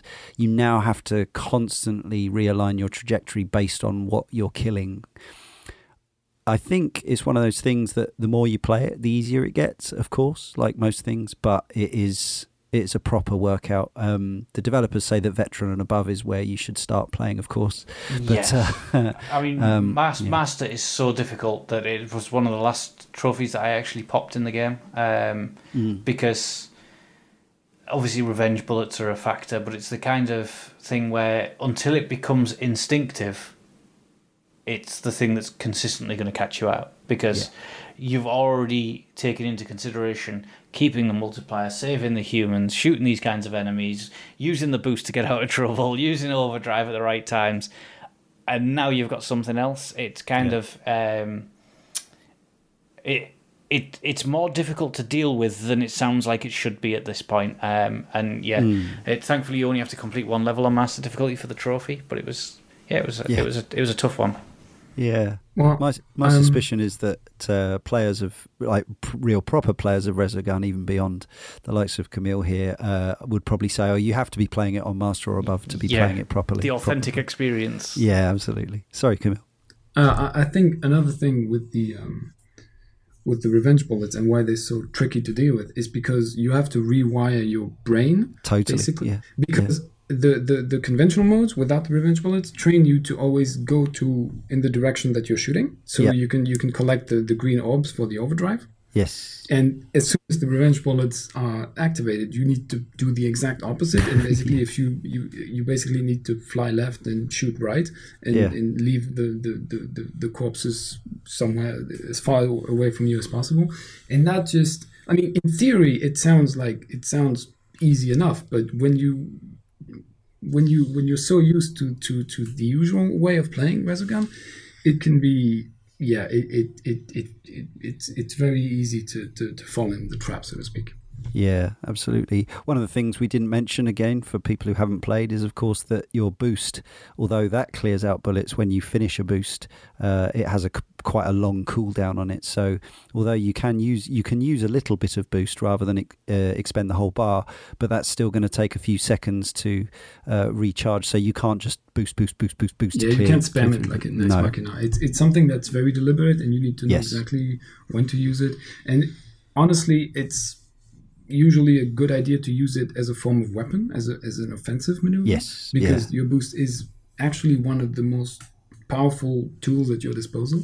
Definitely. But yeah, you, you definitely need to get the timing down because you Yeah. don't want to be caught without your with your boost being on cooldown in a, in a tricky position because that that can be a run under very quick. Terrifying. Josh, did you have a look at the higher difficulty settings, or were you happy just to plod through in your newbie way on Yeah, experience. Um, I, I, I, I stuck with rookie and experienced. Um, any higher, and I was risking not having as much fun, which I know is not, you know, the way it's meant to be played. But sometimes there we it- go. you know sometimes getting over that barrier can be the gateway to loving a game more and sometimes it isn't Yeah. that's yeah i Yeah. mean you you can't play everything to that level that's the point um that we yeah one of the things we often discuss like we always it is frustrating this is a wider topic. It is frustrating when if you love a game and you play it on the harder difficulties and I don't really on this one particularly I do love the game but I don't play it on the harder difficulties. It is that thing like people like Karl and Tony persuading people for years you've got to play Halo on at least heroic if not legendary to get the most out of the game. And if you don't you're missing out. And people going well I'm not really enjoying it enough to rank up. It's like you might enjoy it more if you rank the difficulty level up. So you go through that whole kind of um dialogue but yeah as i say the point is that not everyone can play everything and master everything there's just not there's too many games and not enough time Um, so yeah, I hear the argument, but I will also say that one of Resogun's greatest strength is how welcoming it is in comparison yeah. to others, mm. to other to other games. And um, I actually think that it's perfectly a, a, a, valid way of playing the game, even yeah. if you stick to rookie or experience, because I feel like there's enough going on in the audiovisual presentation, in, mm. the, in, the, in, yeah. in the bosses, and, and just just the, the fun and the, the kinetic energy of the core gameplay that I think it's, it's, it's perfectly valid. It's I don't feel like it's a game that needs to be played on, on higher difficulty. yeah, that, that that's the thing. Like, if if I felt like I was missing out, I probably would crank up the difficulty. But like, I still felt like there was a lot of things that I needed to memorize, or a lot of you know, there's still a lot of enemy variety. They just maybe don't hit as uh, or not hit as hard, but shoot bullets as frequently they or something don't. like that. Yeah, yeah. Um, no, that's right. Um, you do miss out on rookie in the sense that you actually the game gets curtailed uh, on rookie. Right.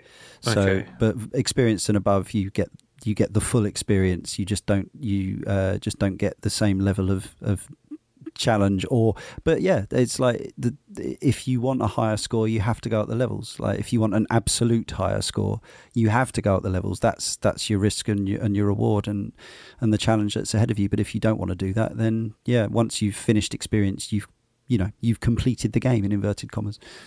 I guess the only alternative to that is a game that starts easy and grows harder which i suppose uh, camille might say that that's survival um, but you know, something like uh, to throw it out there, Lumines, for example, starts very mm. simple and then it'll yeah. erratically change the difficulty per song. Or uh, Tetris is probably the the most ideal one where it starts so simple and then the challenge is getting further into that game, but it still allows you to start from afresh because not everyone wants to necessarily come in from work and then go under the stress of playing something incredibly difficult.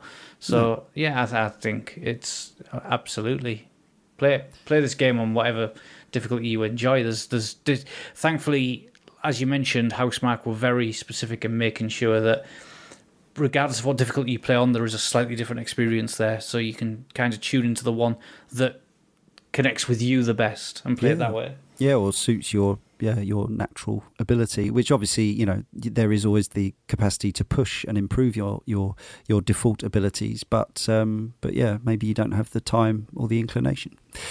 Uh, let's talk survival. Camille, uh, I've played this quite a bit, but I haven't played it for a hundred and something hours. what is it about this mode that makes you play uh, a a simple old fashioned shoot 'em up for over a hundred hours? Well, okay, I'm I'm I'm a big fan of um, arcade challenge type modes in games in general when they when they when they're executed properly, because I feel like they can sometimes help to bring out the the, the, the, the core quality of the gameplay in, in, in, a more prominent fashion. And other examples would obviously be uh, Resident Evil Mercenaries or the, the challenge in Vanquish or this type of stuff. Yeah. It's something that, that resonates with me in general. Mm. And I feel like a lot of players kind of don't really pay too much attention to it, which is understandable because you know you don't have the story, you don't have the, the, the all the all the stuff that is part of the of the of the conventional main game, so to speak. Mm. Now, obviously, Resogun is is already a very arcade game, so it doesn't really. One would argue it doesn't really need an extra mode in order to to come into its own. But for me, there are a couple of modifiers that really enhance the, the experience. So, um, so basically, how survival works is you don't have any bosses, and you play one one wave of enemy after after the other, and they get increasingly more difficult over time. And the, it's it's basically an endless mode. You, there's yeah. no there's no end. You the game ends whenever you die. So, couple things. We mentioned overdrive earlier, right? Yeah. Okay. So the way the uh, there, there's multiplier in, in, in, in, survival, but you never you never at risk of losing it. It only yeah. ever goes up if you play yes. well. But it, it, it so you don't have to worry about micromanaging your, your timing and everything. So that to me is a is a plus. there's a human mechanic, but it works slightly differently, and you don't have to transport them to a safe place. You you just you just pick them up as soon as you touch them, which makes it easier to to get back into into into the fighting shortly afterwards. Yeah. And here's the thing: uh, the power ups are done when, whenever you you you you collect a select few a, a, select amount of uh, of humans, you get a, a power up drop from the, from the from the ceiling, so to speak. Yeah. And some of them are fixed, such as uh, weapon upgrades and shields, and but the majority of them are randomized. But here's here's the here's the cool part. They're not actually randomized. It's just that the icon that falls is is, is switches every every couple frames, and it's almost impossible to pick it. Uh, Yeah. it's it's actually pretty important. Sorry, um, I'm gonna. um, it's almost impossible to pick the i- the icon that you wish. Yeah. Except if you use the overdrive mode, because overdrive, what overdrive does is it slows down time. Oh, I'd never thought of this. Right. And I'm coming for you. so if you manage to save your overdrive for the the the the, the, the power up icons and you activate it just as the, the icon falls from the ceiling, you are able to pick out the the, the, the power up that you need. Right. And now it, it, it's not it's not a given. It- the, the time window it's still pretty short, but at least it's it's humanly possible. Yes. Because, yeah.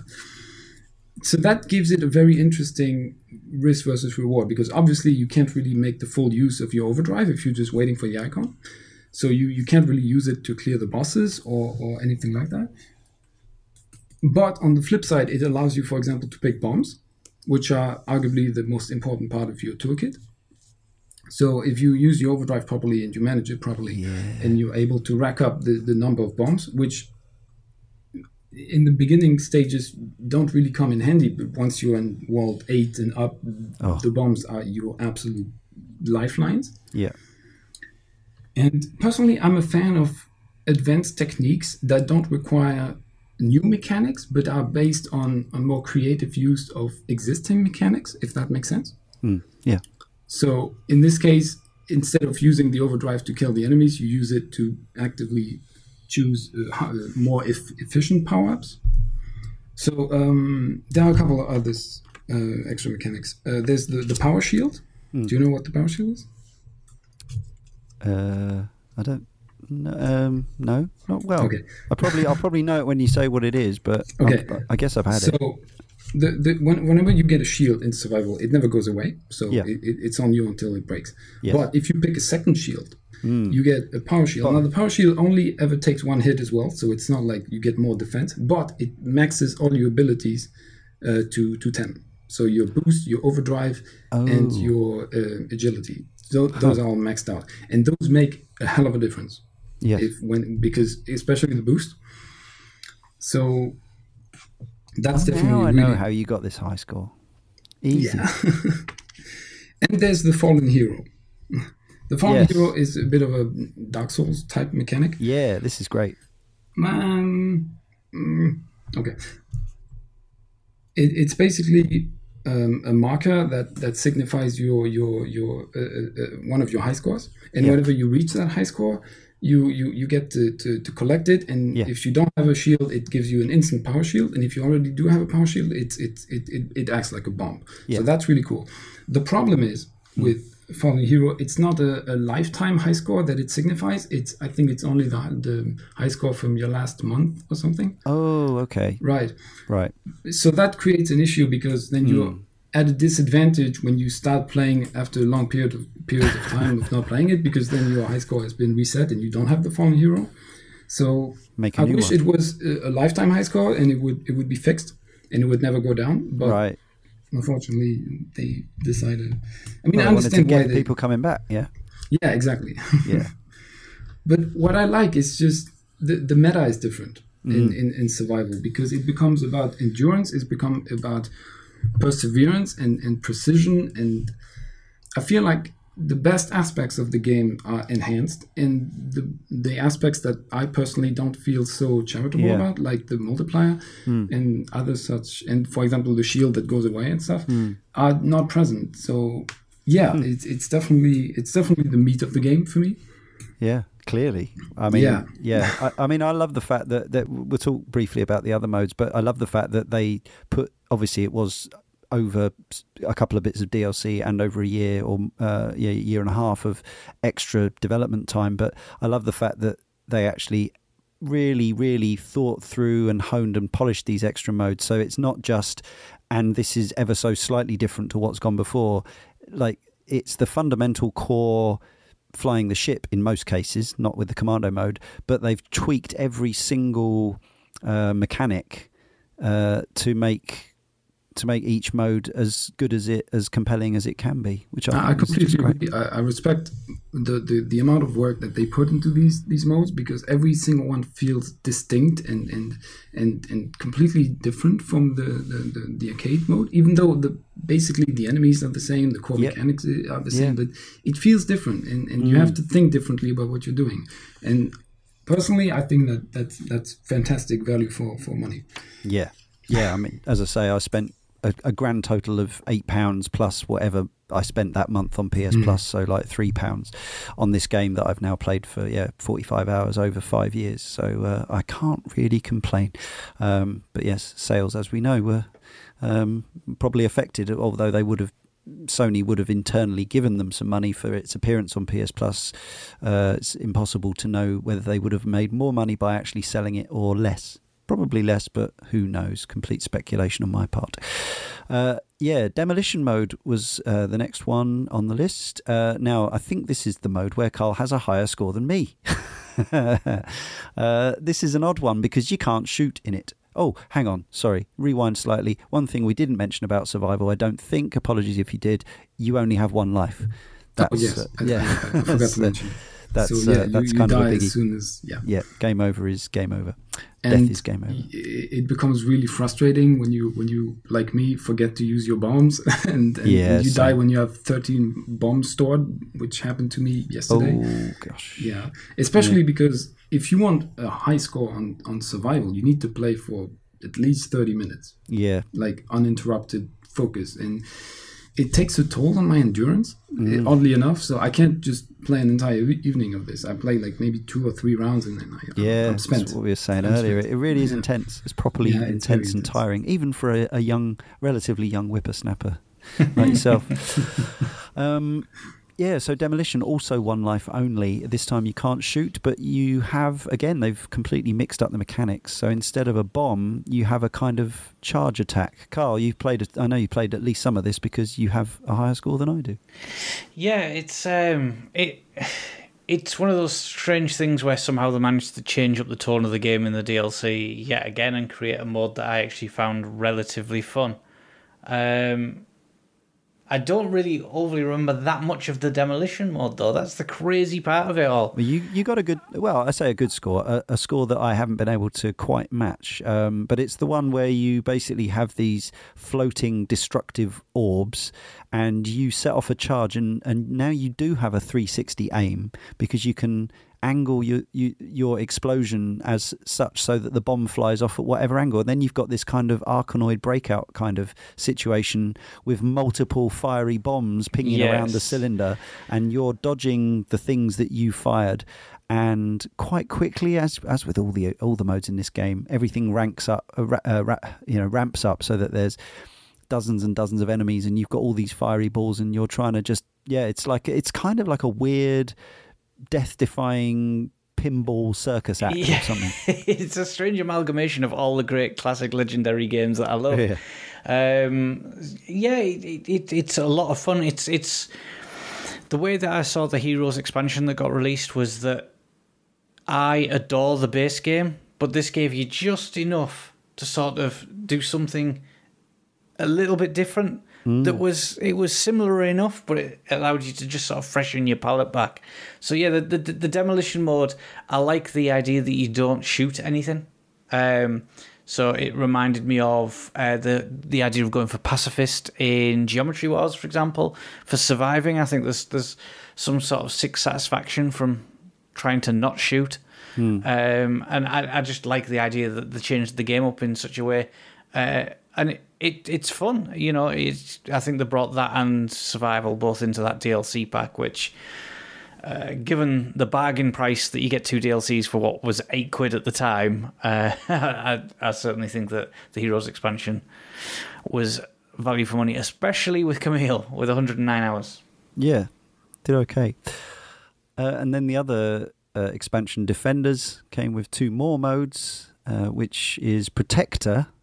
Uh, and which I, I, find this slightly confusing because Commando feels more like a protector mode, but protector is is a different mode. Protector involves the more traditional ship flying around a cylinder gameplay, um, but mixes things up with um, the fact that you now have to uh, slightly more tr- traditionally in terms of drop zone and Datastorm actually uh, get your dudes to a little teleport pad, uh, and then once every so often a giant mothership appears and attacks, and you have to. So rather than there being a boss, there's this kind of irregular mini boss. I'm not as familiar with this mode. Um, I enjoy it when I play it, um, but I'm not as intimate with the mechanics as with others. Uh, Camille, have you spent any time with this one? Yeah, uh, I played more more more Protector than arcade, but it, oh, it's okay. probably my second favorite mode in the game. Cool.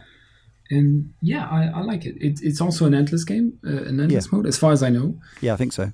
It has a very cool uh, level switching mechanic in, yeah. in, the, in the center stage. So yes. the, the entire level flips uh, after after after a day or something. With a massive rumble. It, yeah, it's it's a very cool visual effect.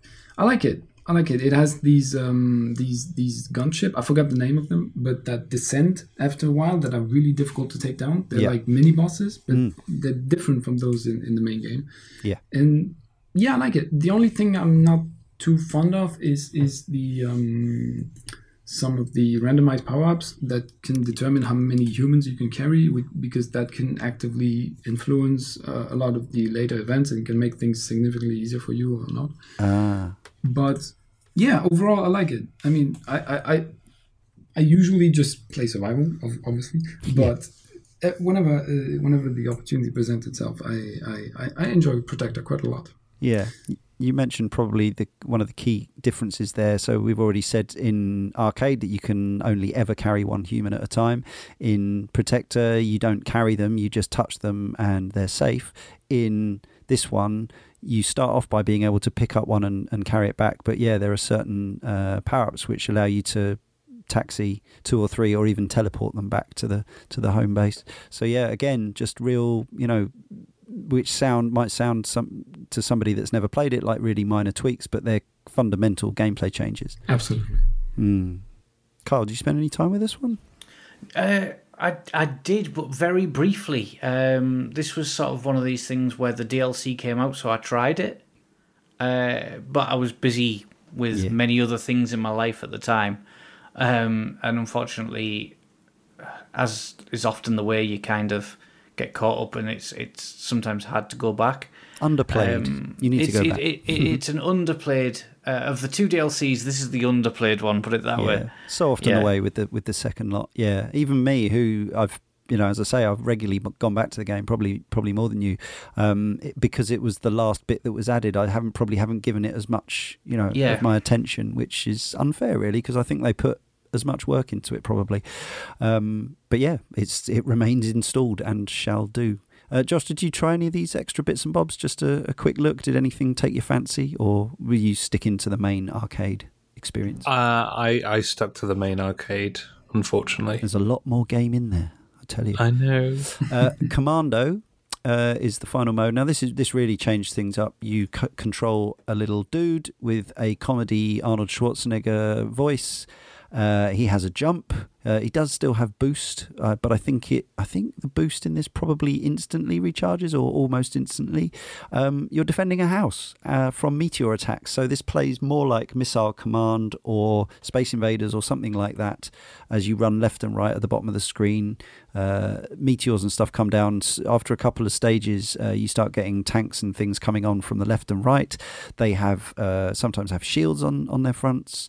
Um, you pick up. This is uh, again, obviously, it's a real high school thing. You get drop score bonuses. Um, little wrinkle in the mechanics here is the score bonuses are much bigger if you collect them higher up in the air. So if you collect them at the peak of your jump, you get much more points than if you let them land on the floor. So uh, again, this sort of spinning cl- plates mechanic, and again, this is a single life only mode. Um, it can very quickly come to an end just when you're starting to think, oh, I'm getting a groove for this. You've got a few power ups for your Arnie uh, minigun or whatever it is you're firing, and uh, and then suddenly, boom, there it is, game over. Um, yeah, I think it's pretty fun. Uh, it's probably the most kind of um, experimental novelty uh, aspect of of all. But the fact that they managed to make another perfectly Yeah. entertaining, playable game, or almost in a different genre, out of the same engine, and give it as like yeah a couple of quids worth of DLC is just really neat. I think one other uh, or a couple of other aspects that we mentioned earlier that were added um, as well as if there wasn't enough value for money in this package the challenges 50 challenges that you can complete to different levels gold silver or bronze these are the, your sort of traditional scenario type games but they're not quite as uh, it's not quite as clear cut as that because once again every single one kind of mucks around with the mechanics in some ways. So you might have one where you have to survive for a certain amount of time while not shooting, or you might have to kill a certain amount of enemies while boosting. Um, there are 50 of these things. Um, I've done a chunk of them, mostly with silver and bronze medals, a few golds. Um, it goes on. There's just yeah, there's just more and more content there to play with. Has anyone done any of the challenges? I started to look at the challenges, um, and it's all. As with the DLC, I looked at it and I thought that's something that I'm definitely, when I've got a bit more time, going to dive into. And then another game comes out, and another game comes out, um, and it, it, the thing is, the challenges like that are so my kind of thing. Um, so like I appreciate that they're in there, and I will go back and do them. A lot of them you need to be kind of in the zone already for the game. That's the thing. So it's not necessarily the kind of thing that you can dip in and Yeah. out of. But Yeah, some some kinda them gotta you'll back get first time. Some of them you'll get first time, but some of them will take a while. Camille, you uh, spent any time with this? Of your hundred and Um, a little. Um, I don't know. Um, some of them feel not very well designed to me, okay, which is the, the the reason I haven't dived too deeply into them. I've even looked it up. I mean, looked looked up other other people's opinion on, on this on, on the internet, and a lot of people complain that they they can't they can't they can't get them all. oh really? Okay, Yeah, so it, it, there seem to be some minor balancing issues when it comes to the high end gold medals, of course. Uh, but I, I've had fun. I mean, I, I'm probably like you. I've had like maybe 12 uh, bronze and a couple silvers and gold, but overall, it's not it's not my focus. Yeah. it's nice that it's there, but it's not Yeah. it's not my focus. nice a nice addition to the package. Uh, yeah, it reminds me of the old um, ISS uh, International Superstar Soccer scenario modes in that regard. Like put you in a difficult situation and, and get out of it. Only in this case, yeah, with even more uh, sort of caveats and, and hurdles added, uh, added in in many cases.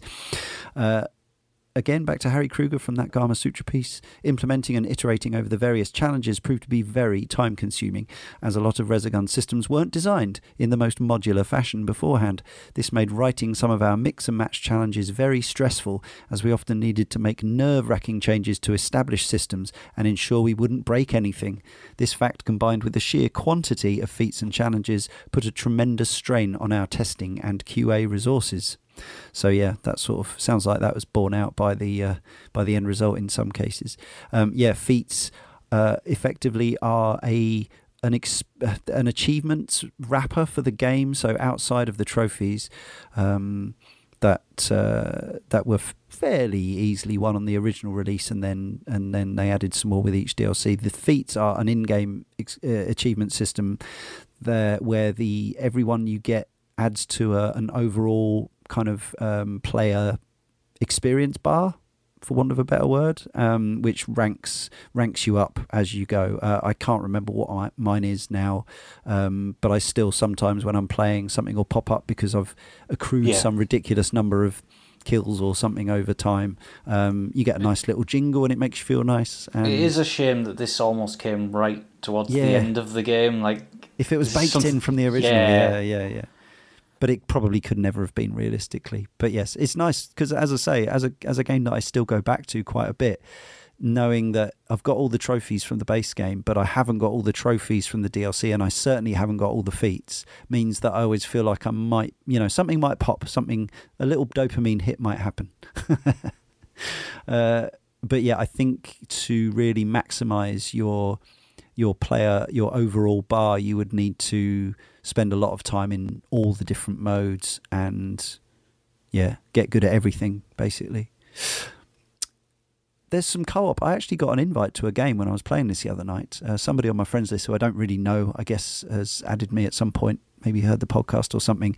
Um, but I was actually completely in the middle of something else. So I, um, by the time I'd finished, I thought I might do some co-op, but uh, they'd already gone. So uh, I've never played this local or online two-player. I've always seen this as a single-player pastime. Uh, has mm. anyone ventured? Yes. Oh, good. Okay. So I've played quite a lot of this online with a, a bunch of different people from. Okay. How does um, it work? Um, so it, it, it's exactly two people on the screen at the same time. Yeah. Uh, going through arcade mode, and you can get the achievements as if, well, the trophies as you actually would. Okay. Um. So there were a few of my friends that maybe weren't as good at the game as I was, but wanted the platinum. Um, right. yeah, so given that I loved the game so much, it was like, well, okay, you know, we'll we'll try and get you the platinum. So we would do the uh, without losing all your lives on experience difficulty, do a level on master, etc., that kind of thing. Um, and I'd go through and I'd play that with them. Um, and I also played some of the DLC with another friend um, when it first, when both of them originally first dropped, and it works really, really well. It's a very polished online co-op game. Cool no lag. No. Still have to talk about that. Uh, anyone else played multiplayer? Mm, nope. Nope. I would, I would feel bad personally if like playing a co-op mode like this and then dying, uh, making a mistake at a, at a, crucial moment, and then wasting oh. someone else, someone else's time. I, I, w- I would feel bad about myself. It's when, just when it's, another when... layer of stress on top of the stress that the yeah. game naturally gives. Yeah, but I don't know. I don't think it's very like there, there's drama waiting to happen. I think I'm trying to avoid this. Depends who you play with. Um, yeah, of course. But yeah, I know, I know, I do know what you mean about that feeling. Yeah, it takes me back to the arcade days of uh, yeah. Obviously, you were relying on your own money, but also yeah. Um, yeah, if it's just my time I'm wasting, it's fine. Yeah. But if I'm, I end up like I don't know, wasting someone else's evening, then it's it's it starts to become less fun. I think. I know what you're saying. Yeah. All right. Uh, we had a clutch of three word reviews for this one. Follow us on Twitter at Cane and Rinse and Instagram for that matter while you're at it. Start with Camille. Um, Louis Filiatro said, Left me cold. Oh. Eric Jones says, Bought all the DLC. Quasimod said, The best ship editor. and Bearfish Pie says, Defender resurrected spectacularly we'll we'll let it go. Uh, pun wise, thank you. I love a little pun in there. I do love a pun. Uh, right. So uh, to summarise, five years of Resogun. As I say, I'm sure we'll come back with some Nex Machina at some point in the future of and Rinse. But for now, uh, their previous, or this team's previous game, I should say. Uh, let's start with Josh, as uh, as he's clearly the rubbishest.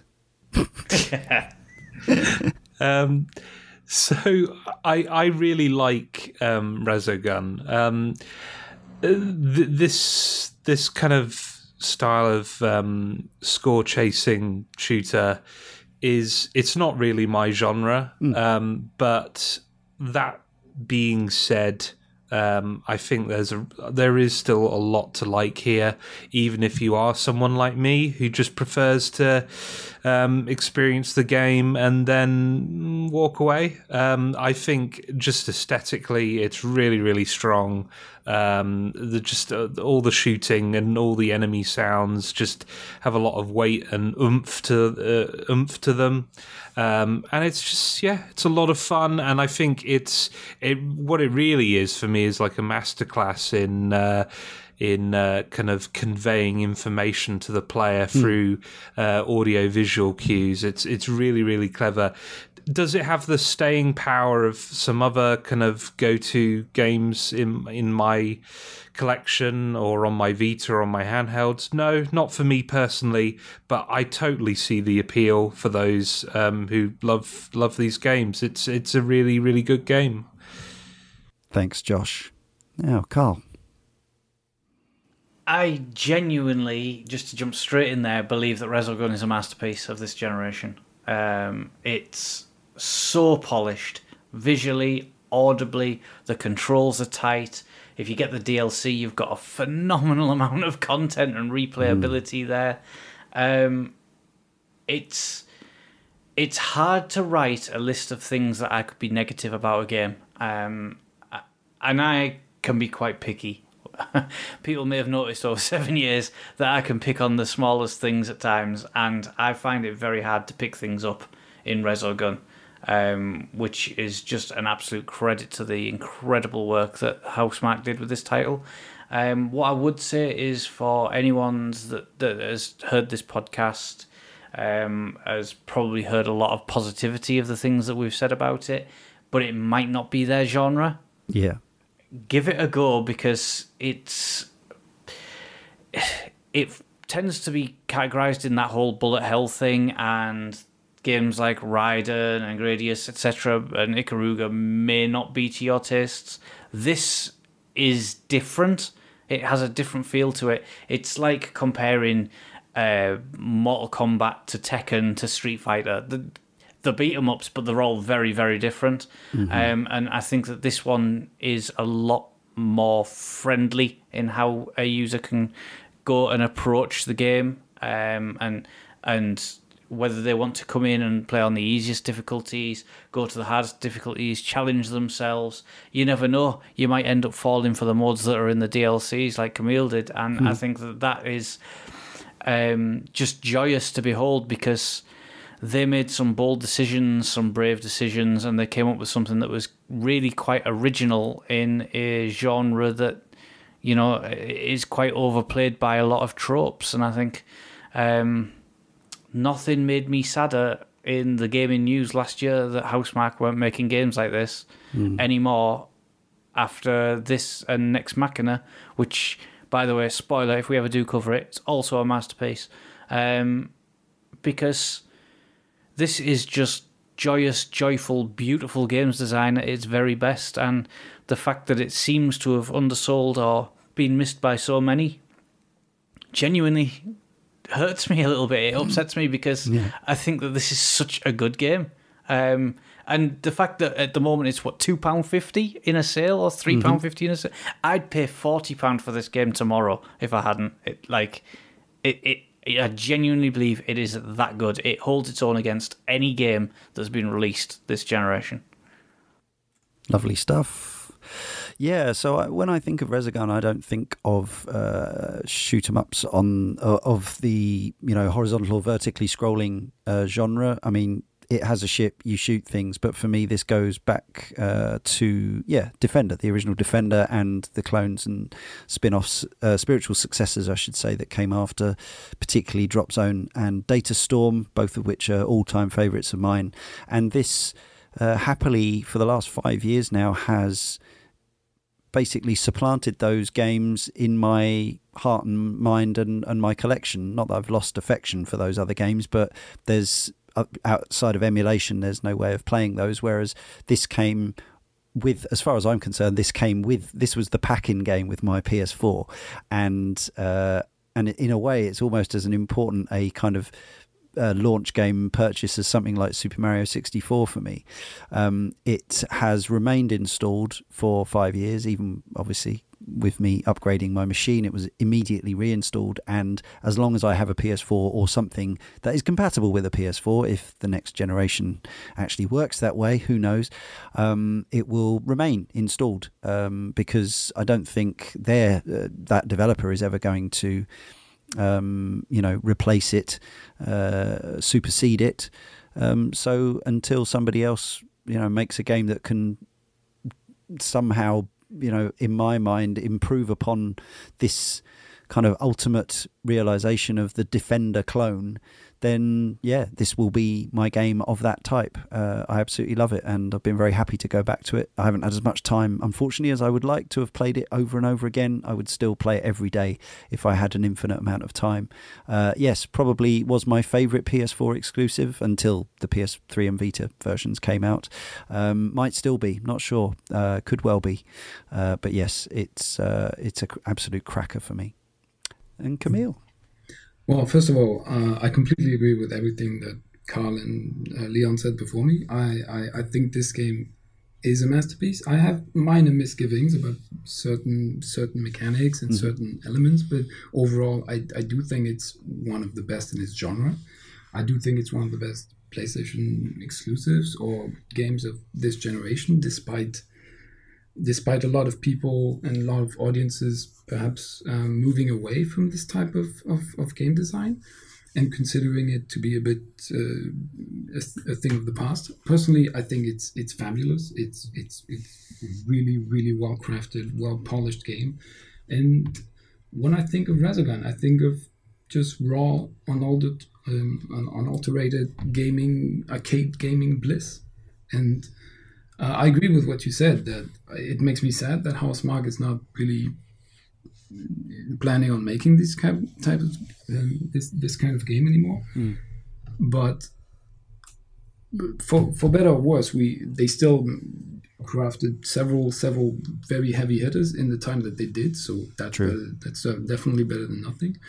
And another thing that I'd like to point out is that I, I, I really thought this genre was not for me before playing this game. Mm. I don't have the frame of reference of Defender and, and the arcade like you guys and this game really showed me a, a, a, facet of gaming that I've come to, to really enjoy. Hmm. Uh, since then, I've played. Obviously, I've played Nex Machina and, and, and other twin stick, Western twisting twin stick shooters. Hmm. But I have also uh, d- dabbled into Ikaruga recently. Yeah, I've bought Darius Burst Chronicles. Um, I think the, yesterday or the day before yesterday. Cool. And I started diving into that. So, and those are things that I probably wouldn't have done 10 years ago hmm. b- before this game. So. I would what? yes, exactly. Drug, yeah. I, I, think it's a very very good entry point. I think for for people who perhaps feel a bit intimidated by by some of the more hardcore entries in, in the genre.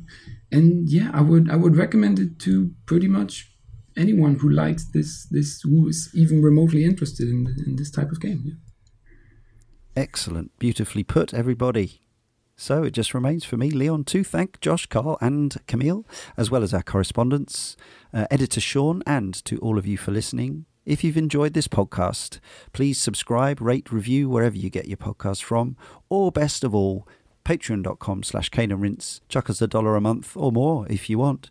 Uh, get every podcast from us a week earlier and unabridged, and our exclusive monthly podcast as well. Next time, in issue 334, it's boxer shorts all round as we head to the Demon World Village for our Ghosts and Goblins podcast.